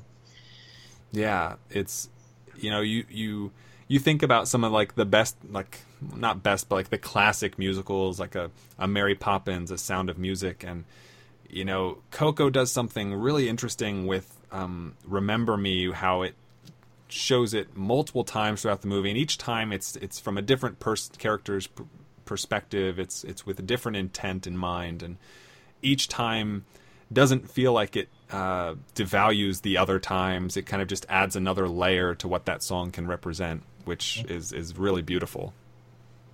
Yeah, it's amazing. Yeah. Which brings us to number seven. Uh, my number seven is WALL-E, and WALL-E is uh, WALL-E's an interesting one. It's a half silent film, and and half uh, very very pointed uh, uh, commentary on the state of especially particularly the United States, uh, but but humankind in general, and I think it, it it manages to exceed very very well at both sides of of the movie, but the biggest knock I would guess I would say against the movie is that I don't think the two parts cohe- uh, are very cohesive with each other, all always necessarily. Uh, Yeah. But I think just like the opening, I don't know, it's like 30, 40 minutes of just WALL-E being WALL-E and, and kind of his life on this abandoned wasteland and, and compacting trash in his in his little belly cube uh, is is so fascinating, and I, it's it's su- really surprising that like they could pull that off for however how long they actually let us sit in that world, and it never gets old for me. It never feels like it's dragging because there's no dialogue or, or this or that or the other. Yeah, I mean the character development of a robot is amazing there, and not just uh, you know WALL-E, but you get his little buddy, the cockroach, uh, hmm who I remember in the first showing that I went to when he gets run over, the cockroach gets run over, and audible sad gasps from the crowd of like, "Oh my gosh, his friend, he died." hmm You know, obviously he pops back up and he's okay, but you know that you could make somebody, an, an entire audience, love a cockroach is fantastic. yeah it's yeah like they they're able to ascribe these these feelings to i mean at this point it feels like they can do it with literally anything they want to do it with Yeah, cockroach toys cars uh, fish. Yeah, it doesn't anything. surprise us anymore, but I mean, it is astounding, especially for where they came from. You know, this movie I really love. You know, getting back to kind of that environmental theme. Just uh, you know, I, I really see this as like a dystopia where the world was destroyed by Walmart, or in this case, Buy n Large, hmm kind of takes over the world. Consumerism trashes the world. We have to abandon it to find, you know, basically room to breathe, and hopefully the world fixes itself. You know, we'll put a few robots down there; it'll be fine. Yeah, right. And that you know the the people in the end just become unable to perform basic tasks because they've gotten so lazy. And you know, it's just it's taking multiple uh, themes and ideas and just taking them to an extreme and turning this into a really great sci-fi dystopia movie.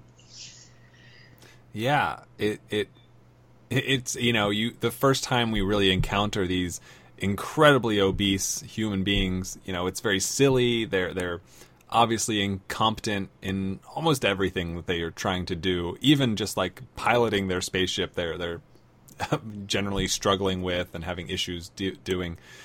But like you know, a couple of minutes of, of experiencing them and, and seeing them you know, all of a sudden, like it really does kind of come together, and, and you feel this kind of dread of like this really does feel like the direction we're heading, and, and that's not that's a scary scary direction. And you know, the movie came out ten years ago, and I, I wouldn't ever say that like we've made progress the opposite direction.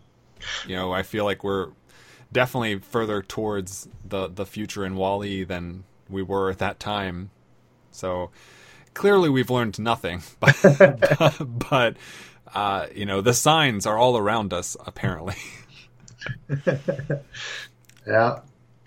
And then, you know, again, that, you know, just finding beauty out of nothing, you know, when they have that dancing space scene with the fire extinguisher and, uh, you know, she's so happy that he's got the plant and, you know, they dance around in space. It's just, I don't know. It's like comparing it to, you know, 50s dancing movies with like, you know, Gene Kelly and, yeah, fantastic. yeah, it's it's super evocative, and you know you you you know you care so much more about these two robots than you've ever cared about any of the humans in the movie.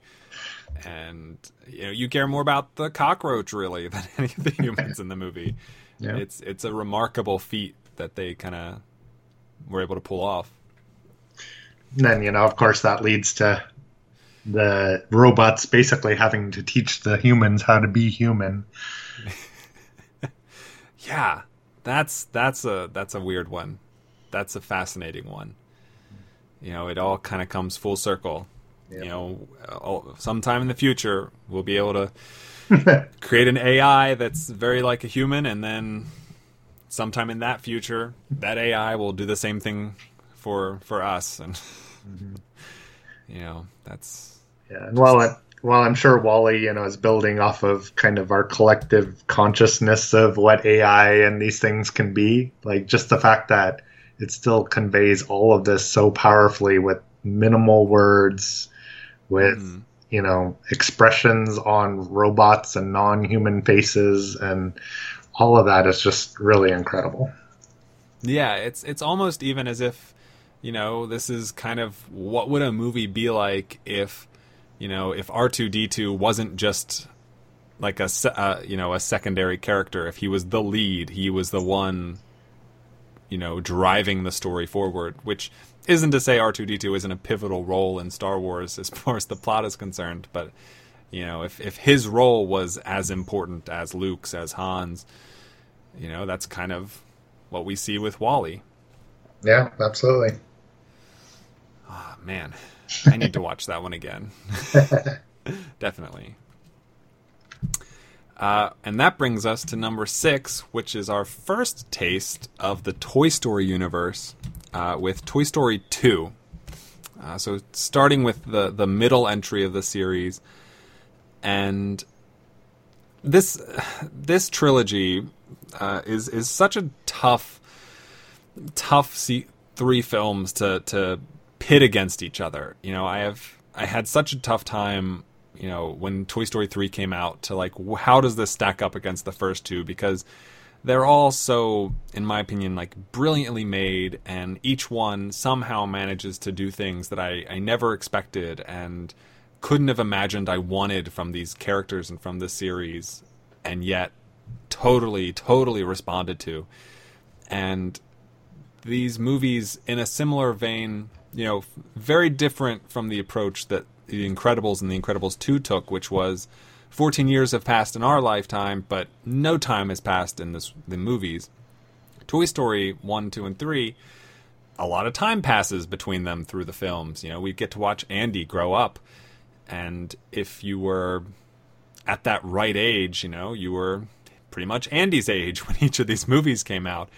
And that's that that is you know really special for for the people that are able to feel that way I, as I kind of said, I'm a little too young, a couple of years off of that mark, but I know, you know, I s- still kind of, when th- Toy Story 3 came out, I was really connected to this sort of progression in the series. And I think Toy Story 2 kind of gets overlooked. You know, Toy Story 1 started this whole thing, Toy Story 3, at the time it came out at least, had capped this trilogy. But Toy Story 2 kind of sits in the middle and you know it it it's the third movie that Pixar made and they had already gone to a sequel but Toy Story 2 was was fantastic you know somehow they did it again. And they took these fantastic characters in Woody and Buzz and they introduced um, a whole slew of new characters new toys to interact with them and uh, you know they they were able to take find you know the animation had gone come far enough in four years for the world to expand outside of you know Sid's backyard, and that was truly truly astounding. You know to get to go to um, like a toy store and and to get to see all these new places. Uh, it was so so fun in Toy Story two. Yeah, Uh, yeah, that that brings to mind the airport where they're going through the baggage sortation system, which it seems a little mundane to me, but you know, to see that through a toy's lens is mhm. kind of crazy. And again, back to what you're saying, the technical side of that, of you know, how did they actually design that in computer generated animation where it felt so real and so scary and um, yeah you know particularly for 1999 when this came out that's that's quite the accomplishment. Yeah it's um it's funny you know like this this toy vantage point that we see in all three of the movies the tricky part is you know we're familiar with all these things. Like we've seen toys we've seen action figures we've seen andy's room in our own bedrooms we've seen backyards like sid's we've seen airport luggage claims countless times in, in everyday life. Mm-hmm. And so many of these things are like they're there. I've you know i've grabbed my luggage off the luggage claim. No problem. You know like it's not a big deal. And then the tricky part for them is to present these things and make them at first seem really familiar. You know i recognize this situation. I recognize what's happening. But then twist it just enough so that we're able to experience it as if we were the toys and and you know yeah it would be really scary to be in like a claw machine you know and wondering you know either either you're worshiping the claw and you want it to grab you or you're terrified of it and like uh you know like who would have thought of that? And, and they did and that's so crazy. Yeah. So I, I also like how you're talking about you know how this progresses over time. I find it interesting that you say that andy you know may match the age of some of the kids as they were coming up um, as i was looking back on these films preparing i i recognized like different stages of life in them too so in the first toy story you know it's all about kind of the kid stage of life of it's all about me i'm the main toy you know it's Mhm. almost like fighting for your parents love in a way uh, Sure. as a kid, whereas this one starts to move more towards an adult theme of, you know, when it's nostalgia and looking back at the past versus living in the moment. And, you know, that's the whole conflict that Woody goes through is, you know, does he resign himself to the uh, Woody's Roundup gang and live in the past, or does he, you know, hang on for what, you know, may only be a few more great moments, but really enjoy them at their fullest? Yeah, yeah, that's that's definitely that's a good point there. I, I it's interesting the way they're able to combine, you know, the progression of the characters in the movie with the audience that they're assuming is going to be watching the movie and the themes that they're conveying to the people that are seeing it and, and making it sort of grow with them. That's that's not an easy thing to do and very easy to, to you know kind of miss that mark and either go a little too far or, or not quite far enough.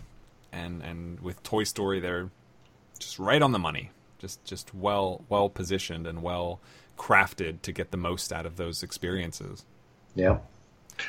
Yeah, I really love how they brought, you know, a couple things to life. First, the Woody's Roundup, you know, actually showing us cartoons from where this toy came from and Yes. why he's, you know, part of the, the culture and why he'd be a collectible, uh, you know, along with all the other uh, toys and memorabilia that's around him. That's all pretty great.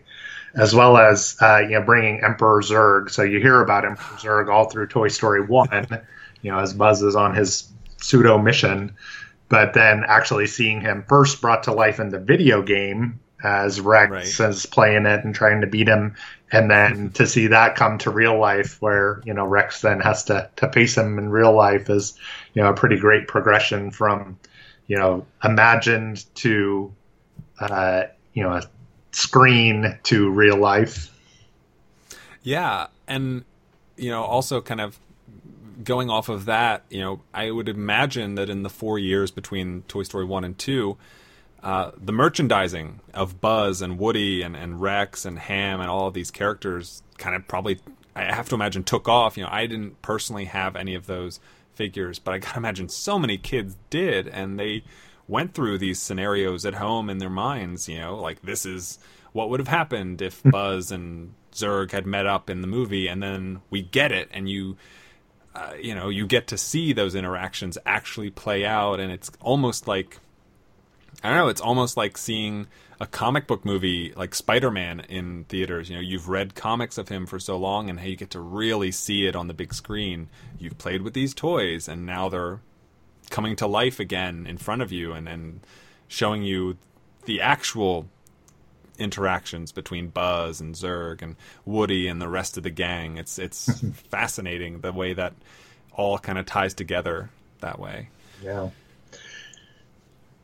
And then, uh, you know, as far as bad guys, you got essentially on the, the one side, you got Al from Al's Toy Barn and uh, Stinky Pete, kind of his accomplice in an unknown way.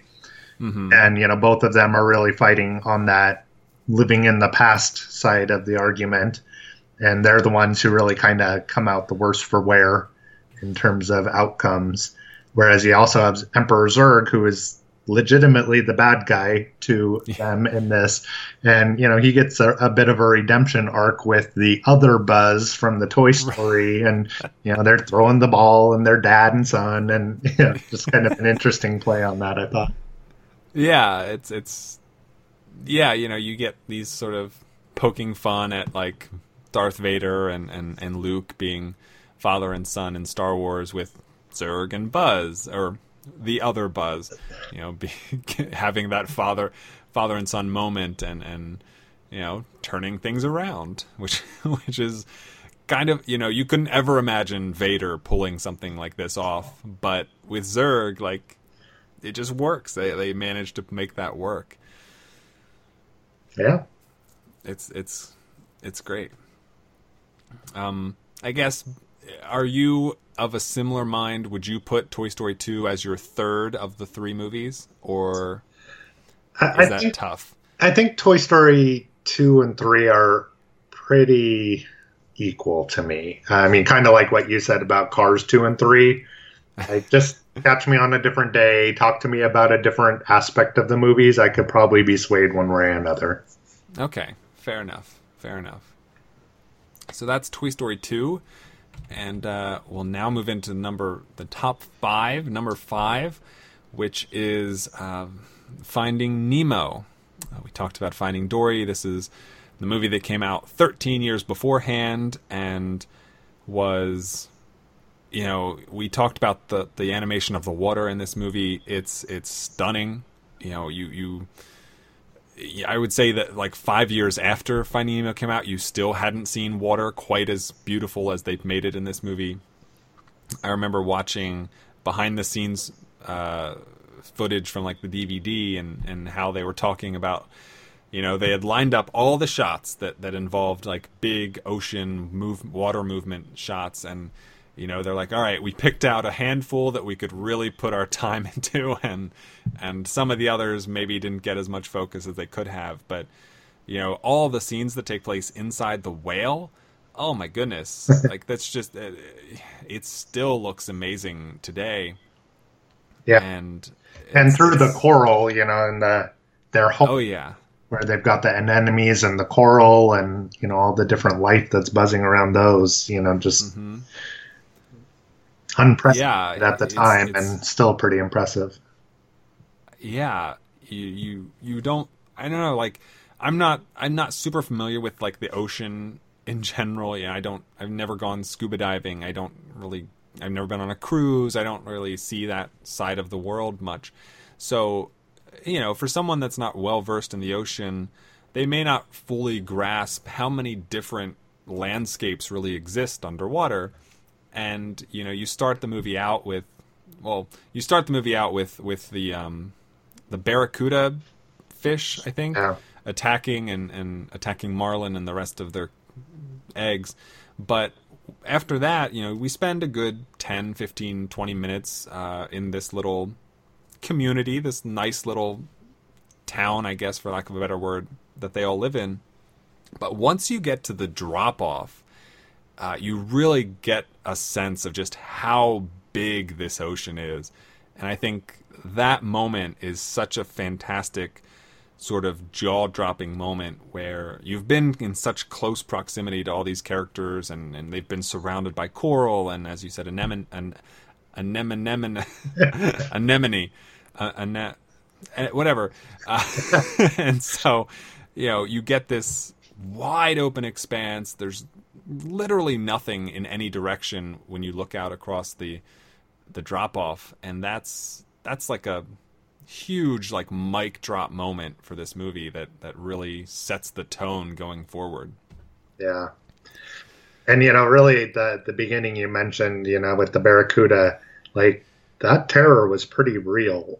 That hmm you get knocked out, your whole family is gone. You have Ah. one kid who's managed to survive. I mean, we're talking a kids movie here. That didn't happen in kids movies. no and uh, you know, it it was definitely impactful, especially as a parent, I can say. yeah you get that sweet moment where he he resolves to name the last egg nemo because that's what um, his wife or I, probably not wife but his his partner said and and you know then you know you kind of flash forward and and Nemo is you know Nemo isn't you know a hundred percent put together you know? He's got this kind of dinky little fin that that really ostracizes him in a sense from from other fish his age and and you know causes more undue protection from Marlin than he probably he definitely was going to be a very overprotective father but just that added little detail makes it all the more uh, aggressive in his sort of helicopter parenting Right.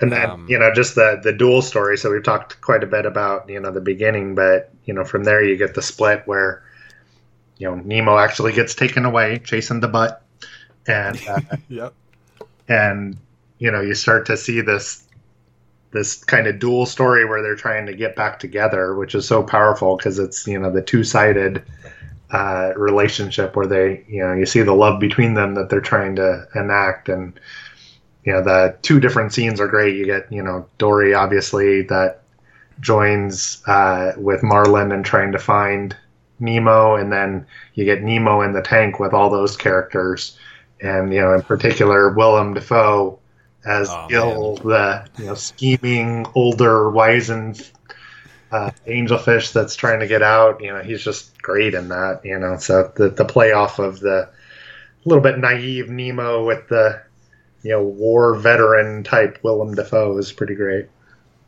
Yeah, it even kind of harkens to um, the themes that we kind of talked about in Up with like idolizing this this other figure, and you know we see maybe not like idolizing from a for sort of positive perspective, but like Nemo's early interactions with um, with Gil are very you know respectful and, and kind of af- afraid of him, and he's this very mysterious fish that that seems to know everything you could possibly want want someone you you look up to to know, and he he comes from this position of great authority, and you know it's it's their relationship it, while they're in the tank that slowly kind of evolves, and you get to see the more human side of Gil, and you know the story behind his scars, and you know the way he's able to be this mentor to Nemo is is really a special additional element to him being trapped in the tank that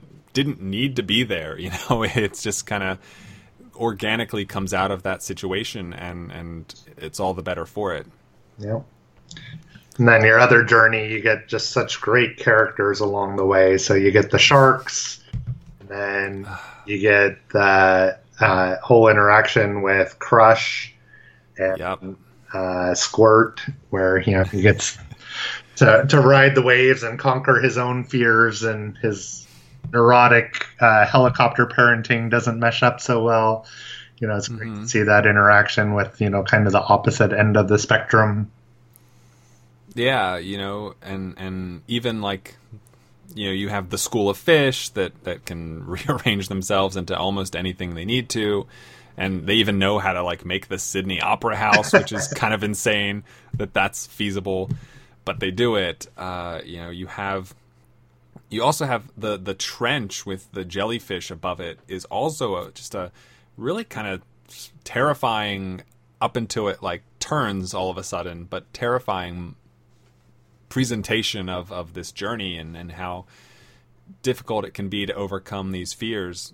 And and that whole sequence is kind of this sort of metaphor for Marlin and how, you know, he was told to do this one thing, go through, not over, not around or anything, and he kind of refuses because on the surface it looks like a really scary place to go. Mm-hmm. And, you know, being able to let go of Nemo, being able to let him go off onto his own is on the surface very scary for him, but it's something he needs to kind of build work him his way up to being able to accept. Yeah. Yeah, it's it's I I I don't know I don't know about you. I I saw Finding Nemo when I saw it in theaters. I think it was like a preview before, like not Thursday previews, but like a preview showing before that with my grandparents. And at the time, I wasn't even aware the movie was coming out. I had no knowledge of it. Uh, you know, I I at the time, you know, I'd already seen Monsters Inc. I was a big fan of it. I'd seen the Toy Stories. I'd seen A Bug's Life, and my mom and pop up took me to see Finding Nemo, and like it was like nothing I'd ever seen before. You know, it it, it it's it's such a huge step up in animation quality from even just looking back at their previous movie of Monsters Inc. You know, so much has changed in those two years between the films, and it was just kind of the scope of the ocean was so jaw dropping. You know, as a kid, I, I was just floored by it completely. Yeah, I mean, and between that and just the the variety of characters that they bring in, basically every type of ocean life, and give them a personality that you never knew could have, and definitely Mhm. made for a memorable film. Yeah. Uh, I like I constantly think of like uh, the seagulls, Oh. the pelican, like even extend outside of like fish life. Yeah, and and it's it's so beautifully characterized. You know, I love it. um, Finding Nemo. Moving on, uh, the other side of Incredibles 2 is The Incredibles, which is my number four. Um, I saw, when I went and saw Incredibles 2, I watched the uh, IMAX double feature of the two films. And it had been a few years since I'd seen The Incredibles at that point, and it, in hindsight, like the, looking at it from my eyes now, as I've come, become adjusted to like the quality of animation now, there's there's a lot of lot of big gaps in animation quality between The Incredibles and Incredibles 2. It's it's taken leaps and, and bounds between in between the films, but what I'm so impressed by, despite that, is how comparing the two and you know having seen them like literally back to back, I didn't feel like they were different characters. You know, they didn't animate them so much better in Incredibles 2, or at least depict them any differently than they were in the first movie. You know, Mhm. you had you know, and which which is even more surprising given the fact that, like we said, it literally picks up at the end of the first movie into the second one, and it's nearly seamless. You know, eh, which is so so fascinating, and Incredibles came out before the MCU, before, you know, in you know when the big the biggest comic book movie was Spider-Man 2, which is crazy to think about that being 15 years ago or so. And uh, it really approached this genre from a position and a direction we'd never seen before. You know, it's it's a far more meta commentary on on superheroes than uh, we've come to to expect from our you know something like a Deadpool, which is also a meta commentary on on superheroes, but from a completely different different perspective.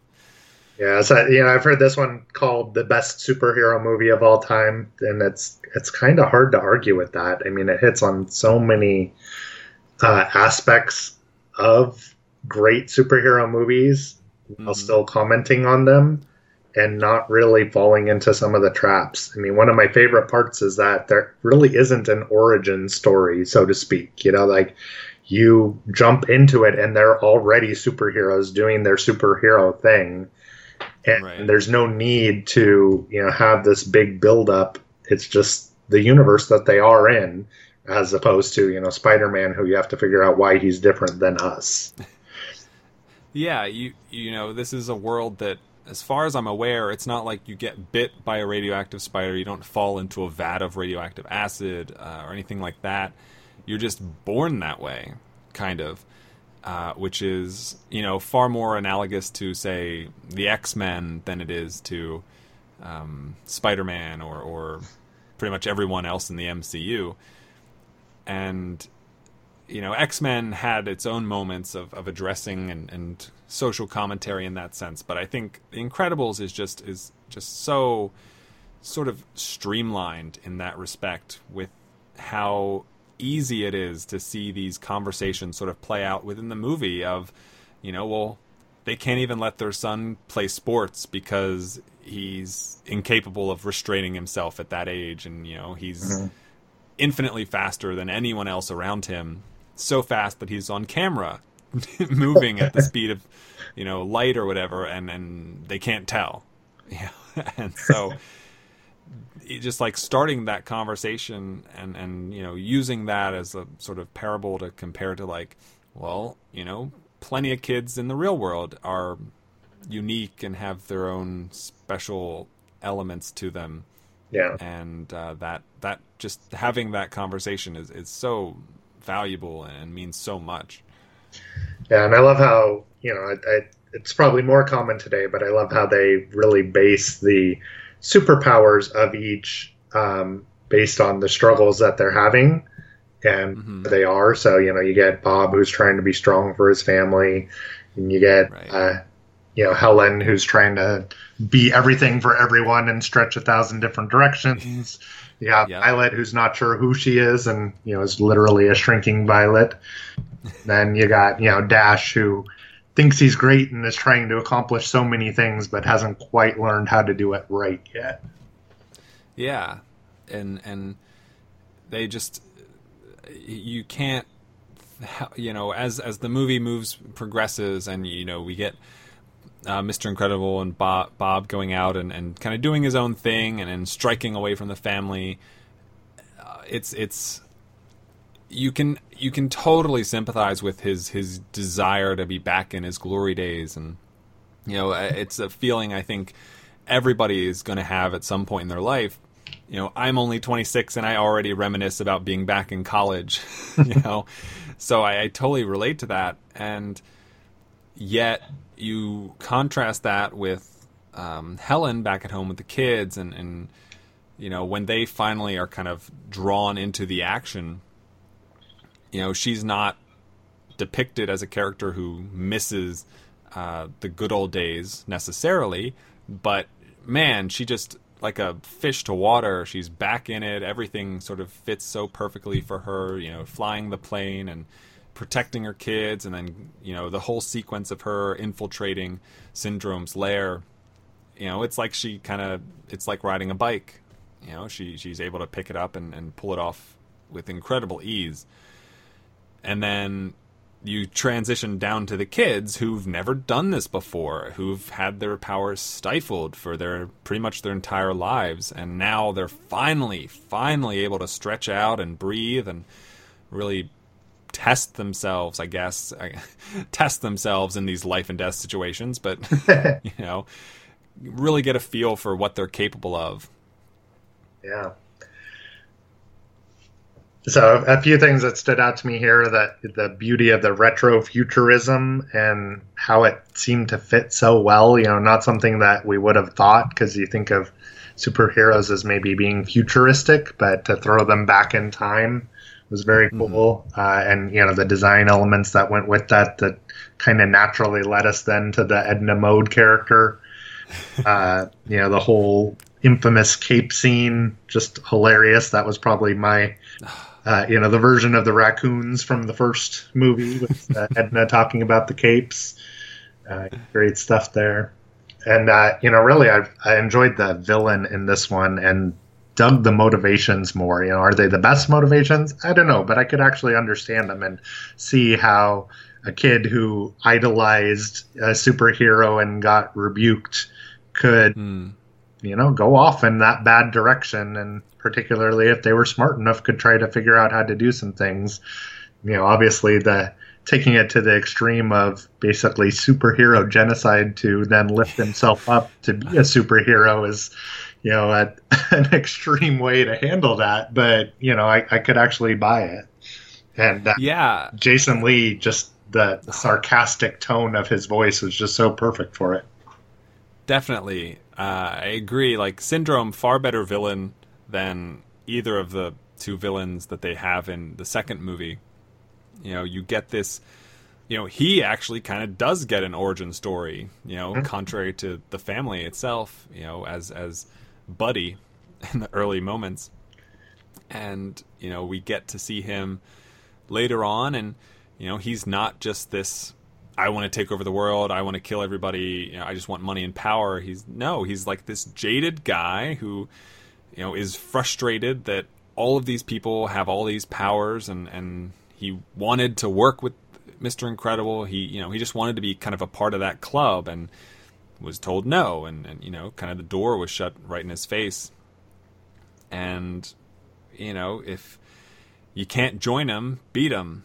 And that's pretty much what he does. And, you know, that scene of Mr. Incredible in on the computer and we see like all the different superheroes and how they matched up against the various versions of his uh, robot are it's pretty harrowing you know like those all those guys you know the handful of names that we'd heard bandied about before like dynaguy and Gazerbeam. We don't really know them. We don't have any sort of context for how powerful they were but you just slowly see all of them just defeated almost you know one by one by one by one by one.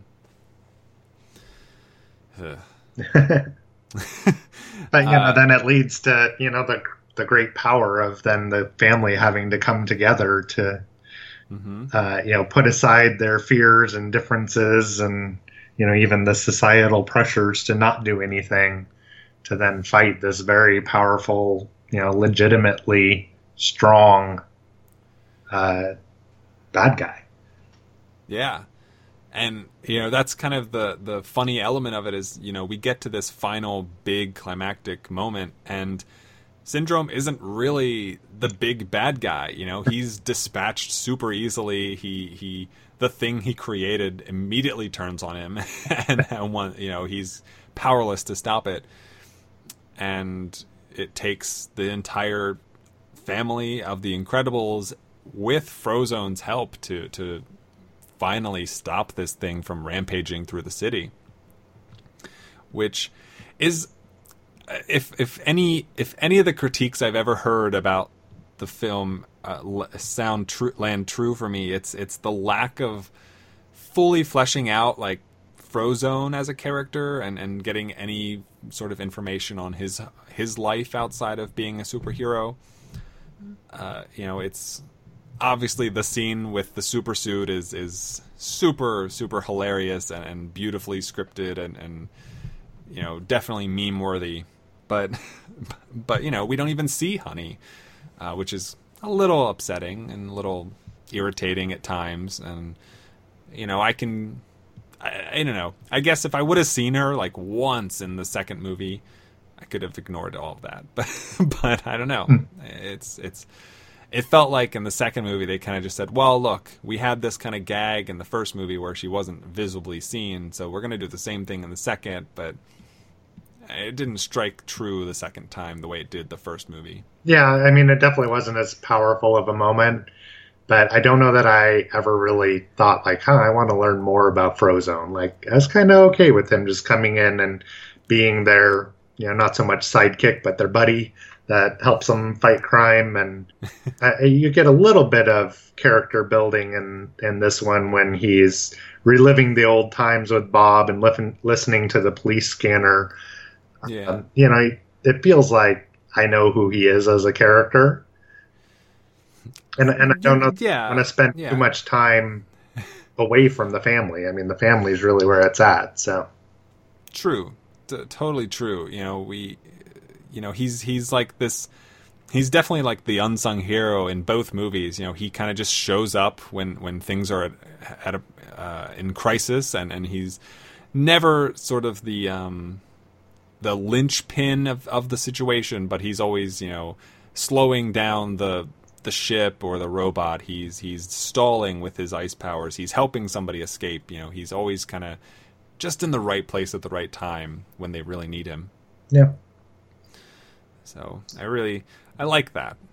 Uh, yeah, I like that. One thing I, I, remember hearing with regards to kind of the overarching two fi- the two films is, you know, we see in the first movie Syndrome has like killed, uh, gen- committed superhero genocide, as you said, like on so many superheroes, and then in the second movie you meet, you get this moment where, um, Bob Odenkirk is introducing Elastigirl to all these supers who uh, you know come out of the woodwork, and there's this.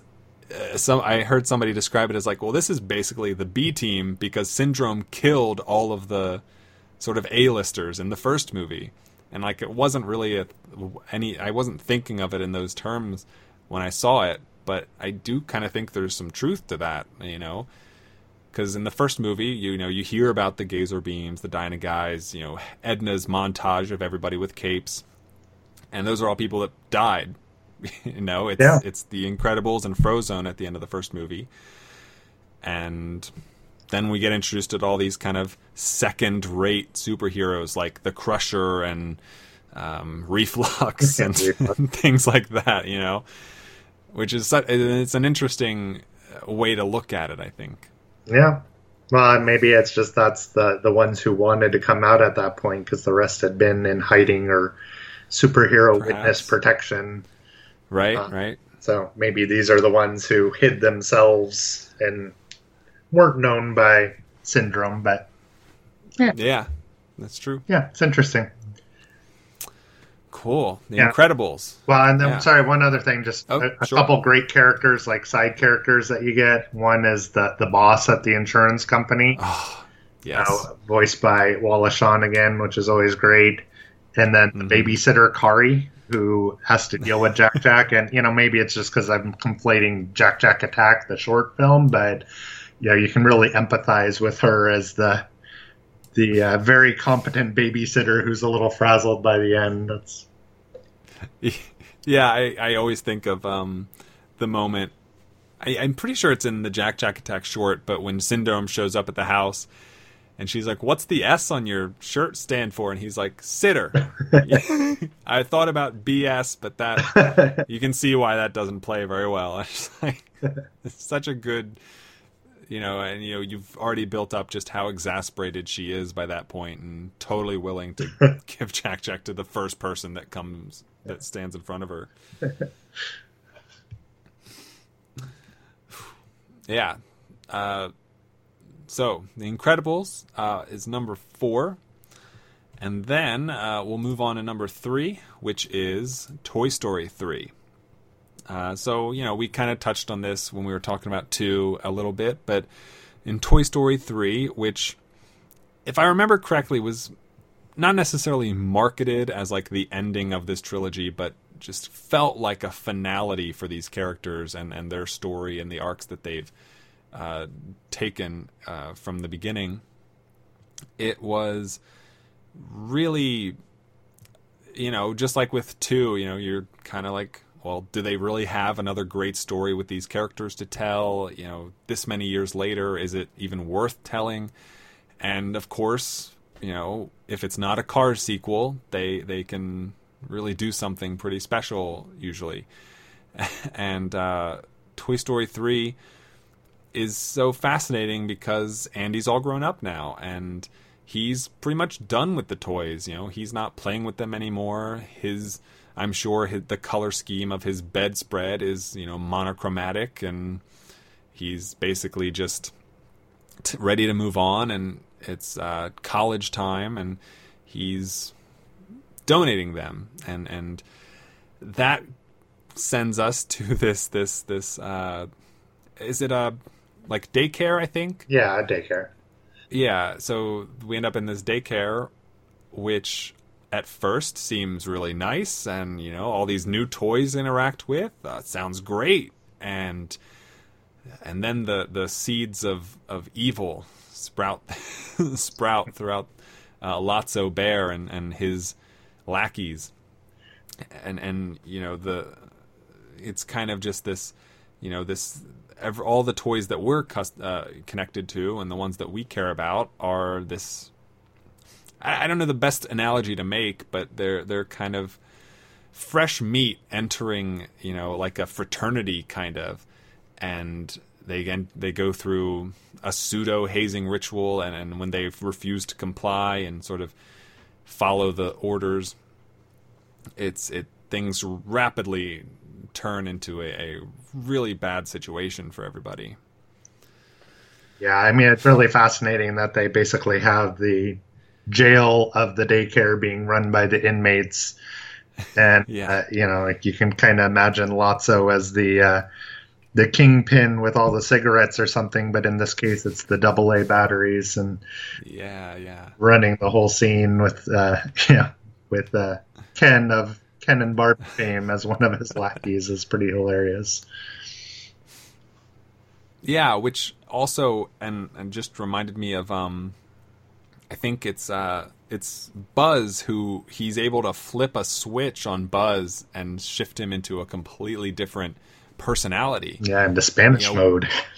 Yeah, and and you know this isn't even something that was mentioned in either of the first two movies, and unlike you know I think a lot of in a lot of trilogies or, or just franchises where you introduce something that literally has been there the whole time, later on in the story it generally feels a little out of place, a little sort of too f- perfect to kind of fit into the story, but like uh, you know as kids who have ever had toys like that you know a lot of toys had things similar to that vein where you know not as drastic as buzzes are but certainly you know abil- uh, ways to kind of turn a toy off, and you know it, this toy now won't cry every time it is touched or, or adjusted or something, and you know so you have that kind of connection to make with with what happens there, Yeah. and it's weird to see Buzz you know be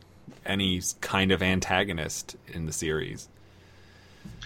Yeah, yeah. I mean, he definitely makes a, a a good change there, and you know, puts the tension in the group, which uh, was definitely needed at that point in the story. Yeah, I mean, kind of going back to where my head was when this movie came out is definitely I did not think it was needed. I kind of feared the third one. I totally thought the story had run.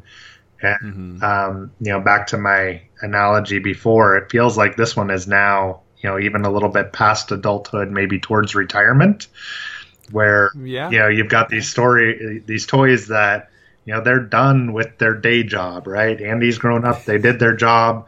Now they're choosing this life of do I give up and go sit in a nursing home, or do I start a new life doing something else? And so it was really fascinating seeing that type of transition again in a kids movie, again with toys and the daycare, you know, those kind of layered themes. Yeah, that's a good point. Uh, you know, we end up at the end of Toy Story 3 with.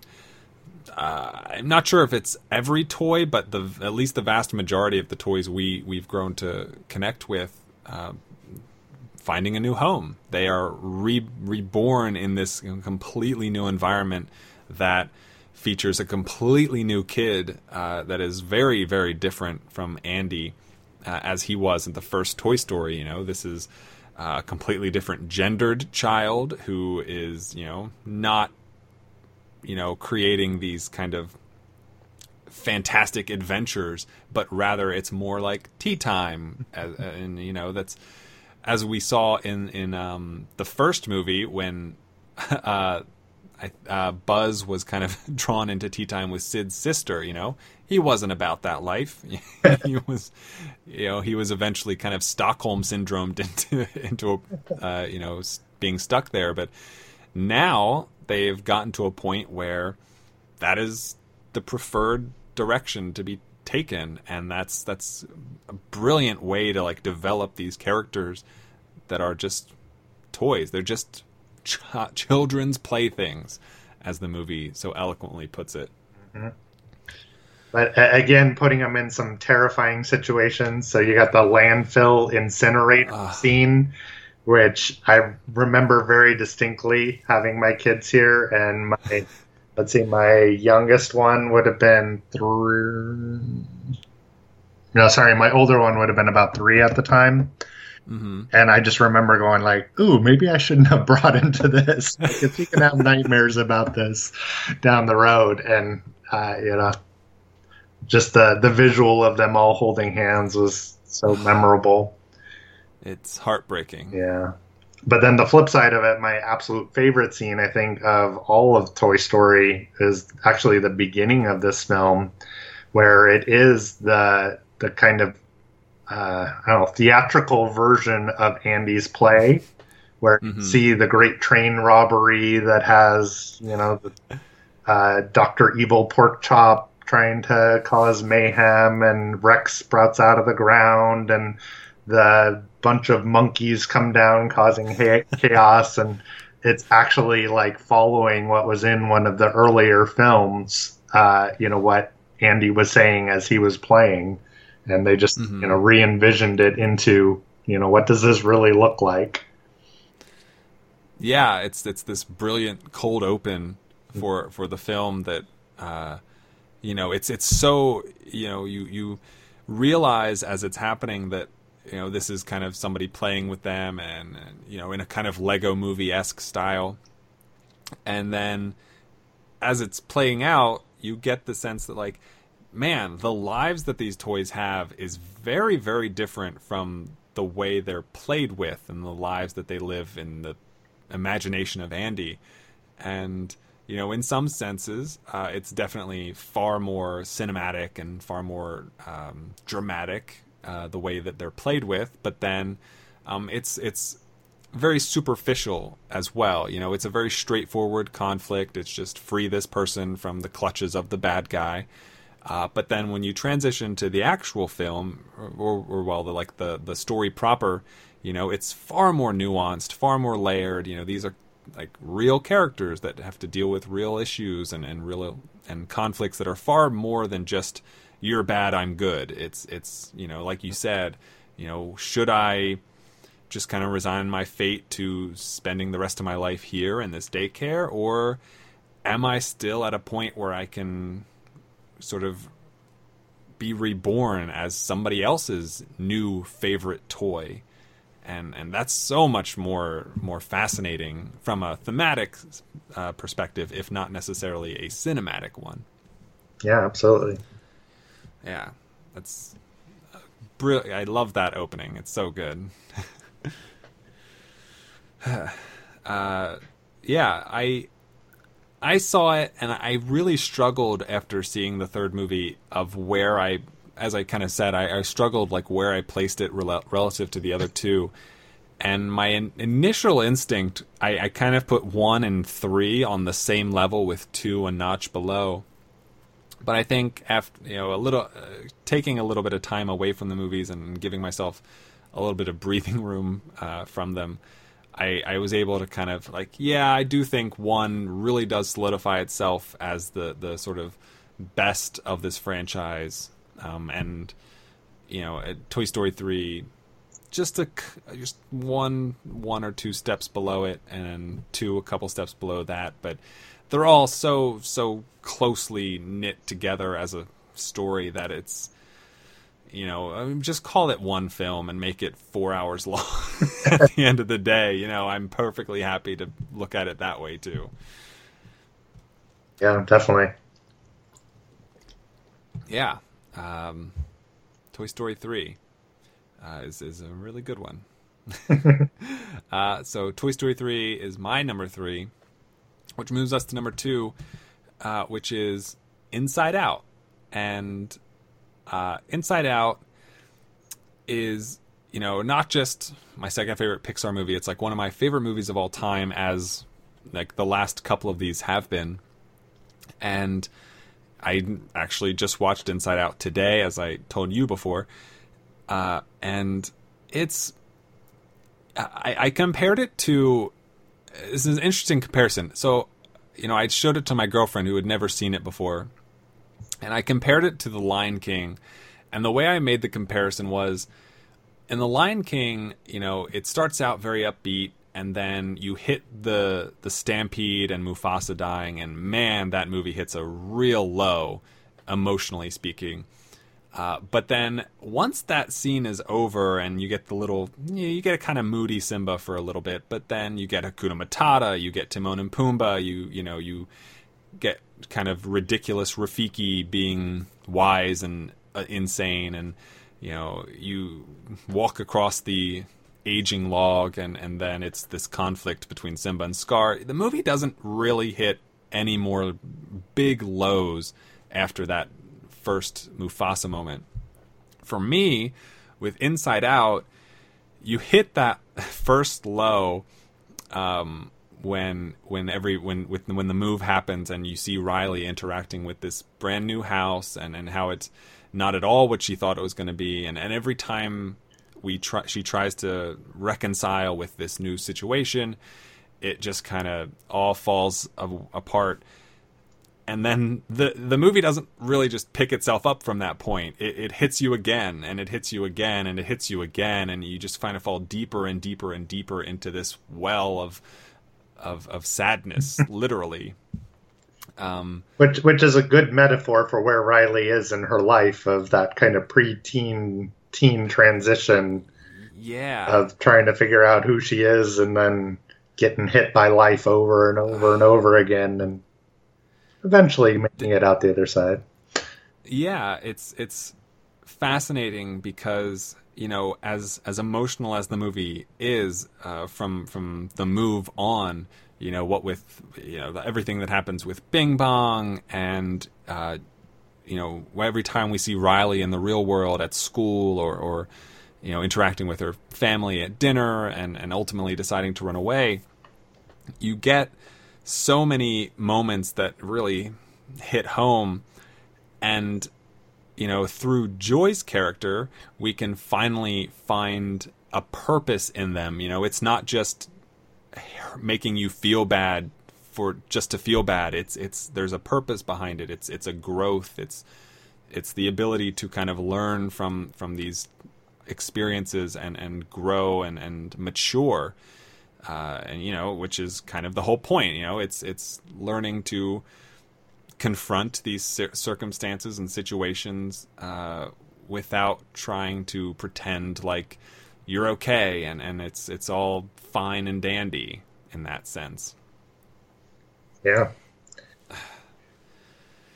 So yeah it's really great seeing the way that they brought all these complicated uh, growth and you know brain chemistry and psychology and you know the adolescence the part that you're talking about all together. And mm-hmm. you know it gets a lot of fame for that of being scientifically accurate at least for what we know. But doing it in a way that's like visually interesting and again intuitive that you can kind of follow it along. So you see like the memory dump is this giant dumpster of you know things she used to like and know, like Bing Bong's sled thing.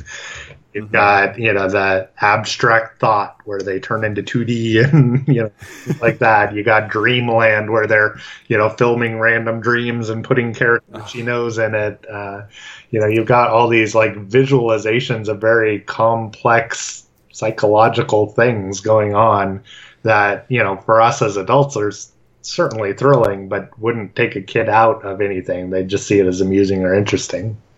Mm-hmm. Yeah, like the, the something as simple as as sadness touching a memory orb and it turning blue is so easy to show visually, and yet there's so much more going on in that moment mm-hmm. that that is so difficult to really unpack and and explain. You know, if you're having that conversation, you know, like the the idea of like yeah this really happy memory just became really sad memory and and you know why is that? Like what you know obviously it's not just some creature in your head touching it and turning it blue. It's it's far more complicated than that. And credit to this movie for making it for making it easy to connect you know sadness acting while inside Riley's head, mm. and then seeing the results from of Riley outside in the real world, and how she breaks down in her classroom, talking about herself, or or how she reacts at dinner when her mom and dad are trying to like get information out of her. You know, those are very relatable moments for everybody. Right. You know, best best parts here. You know, there's the whole thing inside other people's head. The dinner is a great example where you got mom thinking like, ah, you know, why isn't he listening to me? And all of dad's uh, emotions are busy watching a hockey game. That's yeah. great. Um, yeah, and I, I thought of you know my own kids in a lot of ways as I think about these different characters. Which, by the way, again, you know, we we said the voice acting is always great, but here they just amped it up like they took the most joyful character you could think of in Amy Poehler and put her up at like an 11. You took yeah. Lewis Black, the most angry, disgruntled person on TV, amped him up all the way, so on and so forth through all those emotions. Mm-hmm. But like I can actually picture these types of things in my kids, and I, I remember thinking at various points like, oh, you know, that's his anger just came out. like, you know, how can I put his anger to bed, get back onto the other emotions, and uh, you know, it's interesting to, to think of it that way, and not just the, the emotions, but also the islands that they talk about. You know, where there's their personality traits. Like uh, Riley has the goofball island and the, the mm-hmm. honesty island and hockey island and things like that. Like, you know, I can see those things in my own kids as well. That you know, different aspects of their personalities that are different from each other, but um, you know definitely identifiable that you see them from time to time. Right, and the moments in the movie where you're watching uh, first the the these islands kind of shut down and you know they go kind of dormant and you know the the idea relating to that, you know, from from an outside point of view is, you know, there's plenty of times where, uh, you know, people, you know, even you know, any age really, you know, you have those things that you know, if somebody asks, if you ask somebody else, like, how would you describe, you know, Ryan? How would you describe Jerry? And like, they could list off, you know, a handful of different attributes that really come to mind first. But, you know, you're not always all of those things all the time. And sometimes you really go away from those really supposedly identifiable characteristics for extended, really long lengths of time. And, then watching them crumble. And that's that's really affecting because it's like no they're not getting turned back on. Like those are if they ever come back it's like in a completely new vantage point. It's from a completely new origin. And you know i've you know i've experienced that myself you know in in various points throughout my life where things that were really important to me suddenly didn't feel important to me. But then 10 years later, under a new light, suddenly they matter again and, and they're parts of me again. And, you know, that's such such a tough thing to quantify when you're just talking about it. And this movie just displays it like it, it you know, like somebody just kind of scribbled it on the back of a napkin and it was like, you know, they had it in their mind this entire time. Yeah, we we talked a little bit about the lull between the different films, and it felt like this was first one in a long time, and and you know maybe even including Toy Story three, where it just hit it out on the park on being clever and interesting mm-hmm.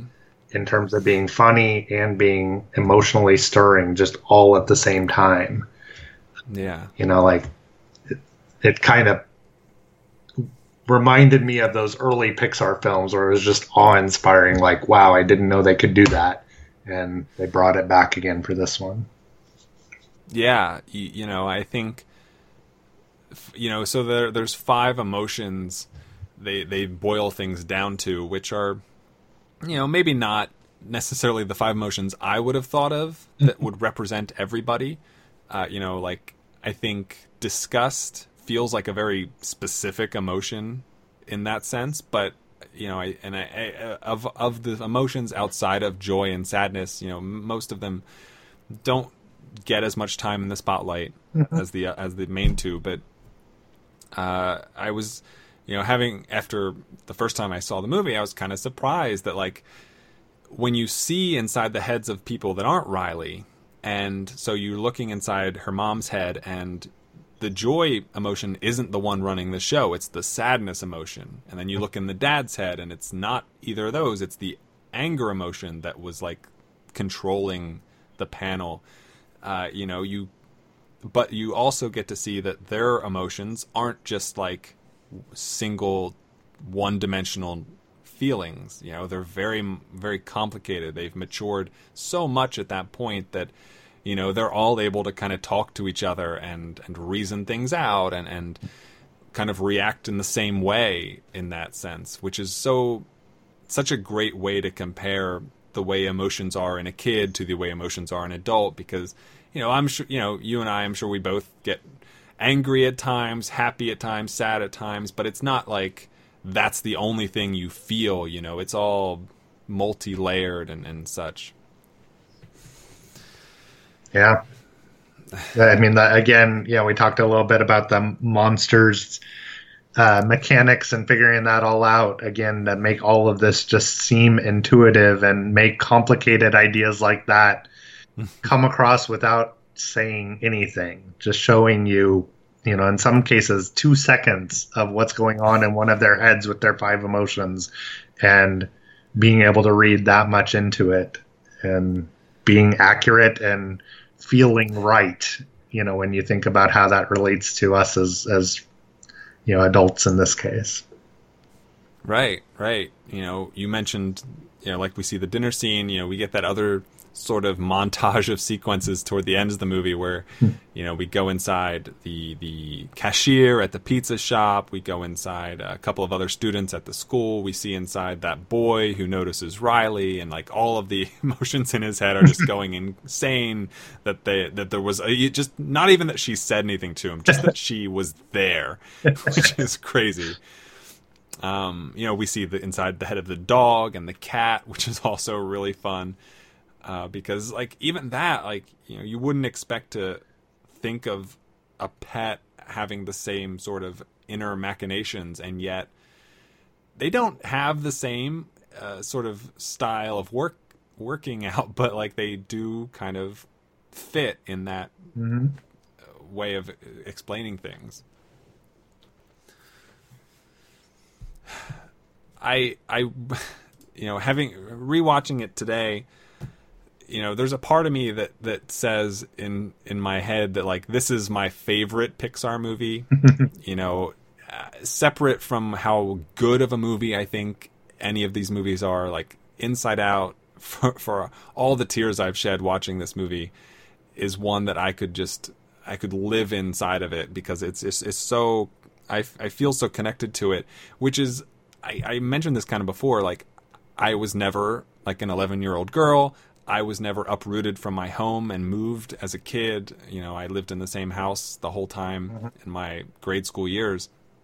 So, like, I don't have any on the surface connections to Riley's character, but, you know, that's what is so impressive of how they're able to get you to connect with that, with her character without having those similar attributes and traits. Yeah. So, with how uh, strongly you feel about that, what would you think about another movie? You know, sequel, prequel, something. I think I don't know, like there have been a couple of short films that connect to Inside Out that they've put out, and I think those are interesting in their own right. But if they ever were to like revisit this world and, and or tell another story with emotions as sort of part of it, and if Riley was also in the movie, if that was she was still the main character, I think it would have to do the same thing that Toy Story did. And you know, if it came out in two years, it would have to be her five years later. You know, put her in another formative period of her life, maybe before she's going to college or something, uh, so that we can see that sort of transition happening again. Because I don't know, I I, Yeah. I don't know that it would work other otherwise. Yeah, well, and then the, if that's where they are, where Riley would be, put some very different themes that Yeah. may not be appropriate for a kids movie. Yeah, that's that's the trouble. You know, it's how how far are they able to push that envelope uh, with just a PG rating and just PG themes? Um, I don't know. That's that's the other side of it too. yeah, I mean, I'm I'm with you. I I don't see this one happening, and you know, but I've said that before. I thought that with Toy Story. I you know thought that with Finding Nemo, but you know, this, this one really feels perfect in what it is, and I can't see how they could expand without taking away from this one. Right. Definitely. So, yeah, Inside Out. Um, definitely uh, one of my favorite movies, and and my second favorite Pixar movie, or I guess I guess I did kind of say Inside Out's my favorite, but my second best Pixar movie technically, uh, which just leaves number one. And if you're playing along at home, that means it's Toy Story One, the film that started it all. It it created this studio as what it is today. Uh, it it just kind of set the bar insanely high from the get go, and it's felt like every single Pixar movie after it has been trying to play catch up. And to varying degrees, they're all marginally successful. Obviously, the animation has come a long, long way uh, since then, but you know, it's kind of like when you look back at, uh, you know, you look at some like early 2000s CGI effects in live action movies and they're like real bad and they don't hold up. But you go back to like 80s and 90s, like, um, uh, uh, practical effects and like they still work they still make sense they still feel like you're you know jurassic park still feels like you're in a place where dinosaurs exist. And toy story to its credit despite it being completely animated, all computer generated, it doesn't feel like, you know, it it just kind of went through uh, like a, a, processor almost like some animated like like a norm of the north or or, or or animation of that that ilk. You know it really does still feel real and and authentic in the way that all of pixar's movies do. Yeah. And it just it it set everything in motion really.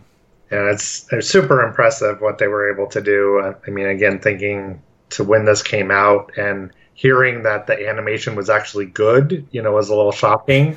And then to mm. get into the theater and have like a legitimate story with great humor, with great emotional connections between the characters, with you know some adult themes that you know could could bring in as well. Um, you know, it, was, it almost feels like kind of taking us back to WALL-E for a second, where they tried to do so much without words. It's almost mm-hmm. like they were trying to do so much without the technology because they knew the technology wasn't quite there. So they couldn't really take us out of the house. They couldn't really, you know, give us people that would look too cartoony. Uh, mm-hmm. So what else could they do? And they just polished and perfected this amazing story. Yeah, you know, you're you know, it came out in 1995 uh, the Disney movie that year was Pocahontas, which you know I'm I'm a very big fan of Pocahontas. I think it's a very good movie, but you know that was back when 2D animated movies, you know, they still kind of animated things where you know you cut to a new scene and based on how things are animated, you're pretty sure what's going to be interacted with based on like how much it pops out from the background almost. And Toy Story like everything was it, like everything pops out. Everything is so real and, and physical looking that it kind of totally supersedes that that notion of, of thinking with animated movies. Uh, it, it and and you know Disney kind of all of a sudden you know this Disney renaissance of you know the Little Mermaid and Beauty and the Beast coming out a few years before that. It was like yeah, those are really good movies and they did some great stuff. You know, the ballroom scene in Beauty the Beast is beautiful, but man, like nobody had seen anything like Toy Story before. Mm-hmm. And you know, it, it, took the best of animation had to offer at that time and, and paired it with some of the best writing uh, that any animated movie had ever seen and you know it did it without um, being a musical which was really strange for the time period as well. Uh, you know and and uh, you know for my money you know was pretty much the first animated movie relatively speaking that was capable of you know showing adults that you know hey look you know these are more than just for kids. You know these, there's a lot to gain from these movies that that you know if you give them the right amount of uh, maturity and, and intelligence and quality, they can they can really be for everybody to enjoy. Yeah, it's interesting you say that. I'm, I was just thinking, like, when did Shrek come out? Because it had to have been really close to then. So, uh, oh, 2001. Wow. So, yeah. Uh, so I think of Shrek as being one of those first like adult movies, but you know, in a different way. It was just really bringing in some crass and uh, you know humor that kids wouldn't necessarily pick up on while they have mm-hmm. own uh, things that they were watching. So you know, seeing like these adult emotions and adult uh, storylines being brought up in a kids movie, you know, even more impressive when you think that's the the next one outside, I would say, of uh, Pixar that did it. Right. That's yeah because like the only real alternative to like 2D animation was stop motion at that point. You know, you had The Nightmare Before Christmas, uh, two years before Toy Story, which you know was definitely a different kind of animal to what Disney was making in their 2D studios, but you know, it was still a musical. It was still um, you know, trying, you know, it was like 75 minutes long. you know, it's really short and it, it was a very um, um, concentrated movie that way. and you know, and and now we have you know, from Toy Story, we've we've just kind of grown in that direction of animated movies can be nominated for Best Picture at the Oscars, and you know, animated movies, you know, you can be, you know, an adult, a college student, you know, you don't have to take have kids to go see an animated movie anymore, Yeah. and it's not necessarily strange. You know, there's still a couple that you know, f- like the Nut Job or something that really don't really offer a lot for older audiences, but you know, anything that has Pixar's stamp on it, it it's it's it doesn't matter what it's rated. You know, it's everybody's enjoying those movies for the most part. Yeah. Some areas that I, I remember being really edgy at the time, maybe not so much now, but the, the whole look into Sid's life. So, first, just having Yeah. a bully, but not making him completely the bad guy. And, you know, you can actually start to empathize with him a little bit Mhm. and see some of the kind of scary things he did with the Frankenstein toys and the you know firecracker on uh, Buzz and things like that. That you know for a kids movie again, just you know whoa, you know that's that's pushing it. Can you show that to kids? I mean now that doesn't seem weird at all, but you know that was definitely part of the conversation back then. Yeah, and you know, with the interactions to, between Sid and the toys, you know, it's that's when Woody kind of turns around and talks to him. Man, what a what a decision it was to have that happen. Yeah, Because I don't I don't think it ever happens again in this franchise that they talk and reveal that they're alive.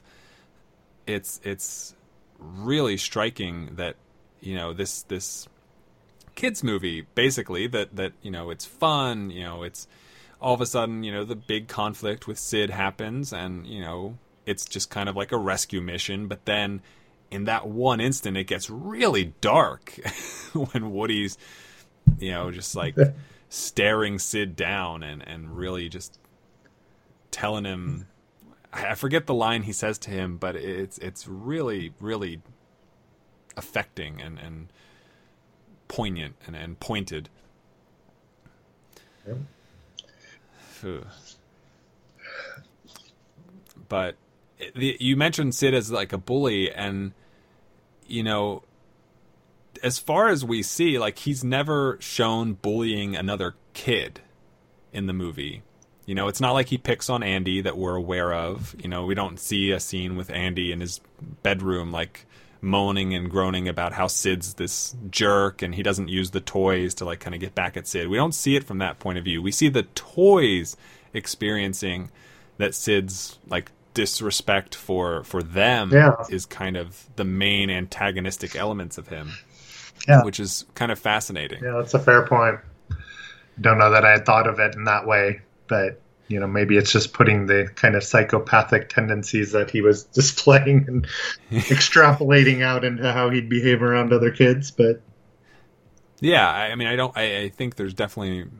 It's fair to assume. yeah, I mean, I guess it's, you know, uh, an assu- uh, Yeah. When you assume, you make an ass out of you and me, but Mhm. it definitely feels like that's. You know, you get to kind of see that relationship he has with his sister isn't, you know, the nicest either. yeah. Uh, of and, it's just and- brother sister, and yeah, how much of that is something beyond that? Yeah, right. Um, yeah, I don't know. I I always thought it would be really interesting to see Sid pop up in a future movie. Like, what happened to him? You know, Well, he's in Toy Story three, or strongly implied. strongly implied. Yep. So, Uh, so he's one of the garbage men at the the plane. that's right. That's right. So you see his Um, shirt, and you're kind of assuming that that's the same guy. Yeah. So, you know, I kind of like would love to see maybe they could do like a short film version of it. Like what would what do you even do after a toy talks to you? you know, what's the next step? Do you tell anybody about that? kind of like You the know- Jack Jack attack, but yeah, we get to Yeah. happens in that little span after the chaos. Right. Like is that, you know, is he ever like sent to talk to like a psychologist, psychiatrist? Do they send him off to some facility because his parents think he's just crazy? Uh, or does he kind of just repress all of that? And how does that ultimately, reveal itself, it, it's it's it's interesting to kind of consider what what would have happened afterwards. Yeah, for sure. Yeah, so Toy Story, my quote unquote best um, Pixar movie as of the moment, uh, you know, and so you had mentioned, I think, Monsters Inc. as one of your top three Yeah. previously. What's how where what are your top Pixar movies? Yeah, so- that we've kind of touched on all of them. Typically, I think of it as, and and I don't necessarily think in terms of ratings as often, but when I think of my favorites, I think of Monsters Inc., I think of Incredibles, and I think of Toy Story. After having talked through Inside Out a lot today, you know, I can see it being right up there. I love it in a lot of ways, but maybe it's not quite as nostalgic as the other three are for me. Fair. Um, so th- those are the three that I usually put right up at the top. And, you know, it's again kind of which day you're talking to me and what I'm excited about. I could see any of those being there. But, yeah, I, I definitely have distinct memories, particularly of Monsters Inc. as just being, you know, somewhat revolutionary for my mindset is in terms of what animated movies could do um, with story Right. in particular. Right. Um, yeah, I, I can't really. I mean, like, you know, I, I kind of hinted at like there being tiers as I was talking about them, but you know, so many of them at the top of the list. I would say everything from Toy Story down to WALL-E, I would easily be swayed to like pick over another of them Mm. uh, on on the wrong on the different day. Uh, but that leads us. So Incredibles 2 came out a couple of weeks ago. And uh, looking ahead for Pixar, uh, there are tons of movies on their slate. We don't know what most of them are. The only one, as far as like Wikipedia and IMDb seem to be concerned, that has a title is Toy Story 4. Uh, how do you feel about that? I would say I'm very torn. You know, it's it's same as Toy Story three. I, I they wrapped Toy Story three so beautifully. Why do they need to do another? You know, where could they possibly go from here? But you know, after two successful sequels, if they think they can do it, you, you kind of got to give them the the runway. Yeah, you know, if if we're starting, if we're springboarding off of the end of three, where they've just you know been acquired by a new child, their new newly toys. Like, I'm not sure where in the in the, um, I guess where where in the evolution and maturity of their new owner they can find a place to have this story where it, it really feels like the toys themselves have something new to, to overcome and, and deal with. So if we're if the same amount of years are passing between three and four that are passing outside in the real world as they are in the uh, in the world of, for the toys, it's been nine years by the time the movie comes out next year. Uh, so that puts uh, puts her maybe like Twelve. fifteen years old. Am I? Is that? Uh, she was, she, I- I- she was daycare before, so like three or four, so maybe like okay. so- 13. 12 or 13. Okay, so a little older than Riley is in Inside Out. Mhm. Um, and I, you know, that's probably about as old as uh, Andy was in Toy Story 2, maybe, Maybe. give or take. So, yeah, I'm not sure what the focus is going to be, but like you said, you know, they they pulled it off with two, they pulled it off with three. Uh, you know, it's it's I guess we're giving them the benefit of the doubt for now, and you know when the first trailers start to come out and we really get an idea of what this movie's going to be about, that'll kind of give us a little bit of a clue as to whether whether this was all worthwhile. I guess. Yeah, I was also thinking in terms of that evolution from you know childhood to adulthood to retirement, where that would put this one, and maybe that gets all thrown out when you got the uh, the younger kid Bonnie that they're now with. But you know, does that you know are they facing death now, or are they I don't know what what's the next stage after retirement to to go through? Yeah, it might. It, you, you might be right there. Uh, you know, if if you know, I guess like the next stage in humans' lifespan uh, after retirement is kind of like deterioration of the body, maybe. You know, uh, you know, I think that there's a moment where uh, you know, we've seen Buzz without an arm. We've seen Woody have to be sewn back together in parts. Uh, if that becomes kind of the focal point of the dilemma or, or the um, struggle for the toys to go through, and I don't know that that could be something there for sure. Yeah. Uh, maybe You know, just that- ex- sorry, they got what's the, that? They've got the coming together now. So they they left three where you've got two different groups of toys coming together. So there may be something about that, you know, assertion of dominance and who gets to be the the boss toy or whatever. Feels a little bit like Toy Story one between Woody and Buzz, but might be something along those lines. True, true. Yeah, we might. I don't know. We might see like. I don't know. Maybe they'll throw in more human characters to like interact with the toys. Maybe you know we'll see a second uh, edition of the toys revealing themselves. Even Yeah. you know, I, I don't know. I don't know what they'll do with that, but I think they have options. Uh, I guess it's just a matter of, of how well executed they're able to uh, follow through on any of those particular lines. I guess it'll be interesting. It will one one way or another. It'll either be Yeah. great and praised or not quite so great and slammed. Yeah, it'll Seems like it'll either there's be no more the same. days. right. You know, the furthering of the very well, highly praised Toy Story series, or, you know, I can see headlines of like, you know, it's like Cars 4, but in Toy Story. You know, like, Or, Oh, or we'll get the uh, Toy Story manifesto, a la the Star Wars one that just came out a few days ago. oh my goodness. Yeah. Something like that, right. Jeez. Well, um, that's all the toy, all the Pixar movies. Uh, we made it.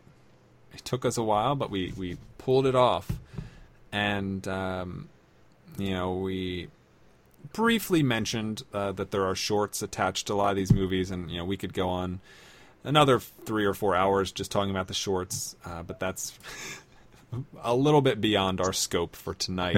Thank goodness. Definitely. Yeah. yeah. Uh, but yeah, this was a lot of fun. I really appreciate you coming on and, and doing this with me. Yeah, no, it was great to to get to chat and dive into some really fun movies and you know really think about some other ones that maybe I hadn't seen in a little while or uh, not quite seen in the same way. So it's almost making me want to go back and do a little bit more Pixar watching. Yeah, it's it's Pixar's definitely, you know, one of those brands, franchises, genres, if you want to call it any of those, that you can't really fault somebody for their top 10 being very different structure from your top 10 because I would say that there's a solid 15 of the 20 movies we talked about that anyone can find as their favorite. Um, you know, a couple of them I would definitely question if your favorite's like The Good Dinosaur, but you know, I, I, if it's if it's up, if it's brave, if it's a Bug's Life, you know, that's I get it. You know, I can see where that's coming from at least. Yeah, absolutely. Yeah. Uh, so before before we pull this the plug on this thing, uh, is there anything you want to plug, promote, advertise for? I don't know if you've got any any side dealings going on No, no, worth mentioning. no, I'm good. Uh, You're g- Yeah, okay. Well, fair enough. Um, not everybody's on the Twitters or, you know, I, I certainly was very, very late to that party myself. So I, I totally get that.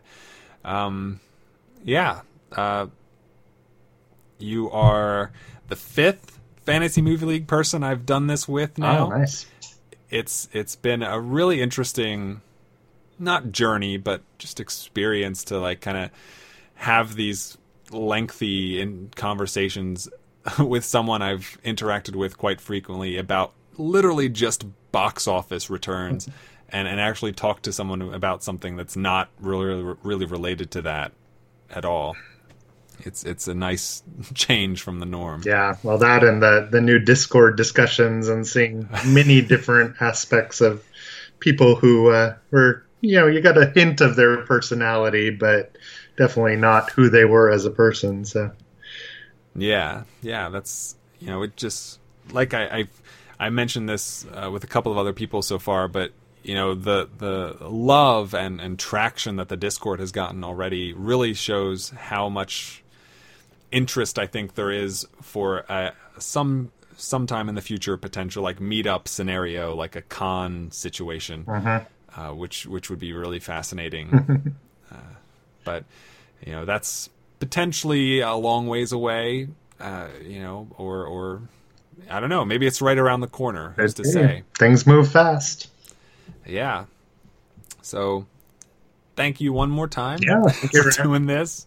It's been a pleasure. And uh, yeah, it's been great. I, I loved getting into some of these movies that I haven't really thought about necessarily that much lately. Um, cool. So uh, it's a little after one in the morning for me.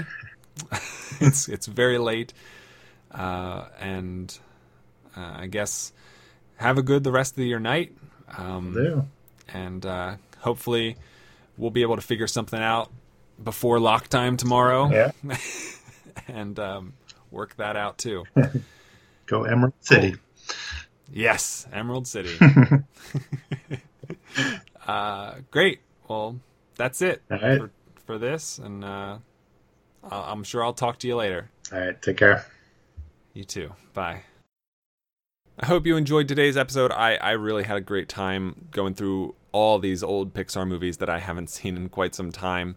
If you would like to check out other episodes of the show, you can find those on circleoffilm.com, uh, as well as other statistics and, and charts and top 10 lists and ha- what have you. If you would like to get in touch with me, maybe tell me what your favorite Pixar movie is, you can find me on Twitter at Circle of Film or shoot me an email, circleoffilm at gmail.com. If you would like to support the show for as little as 8 cents an episode, you can do so on patreon.com slash circle of film. And as always, have a week. So long, farewell, I'll be to say goodnight. I know even as she fell.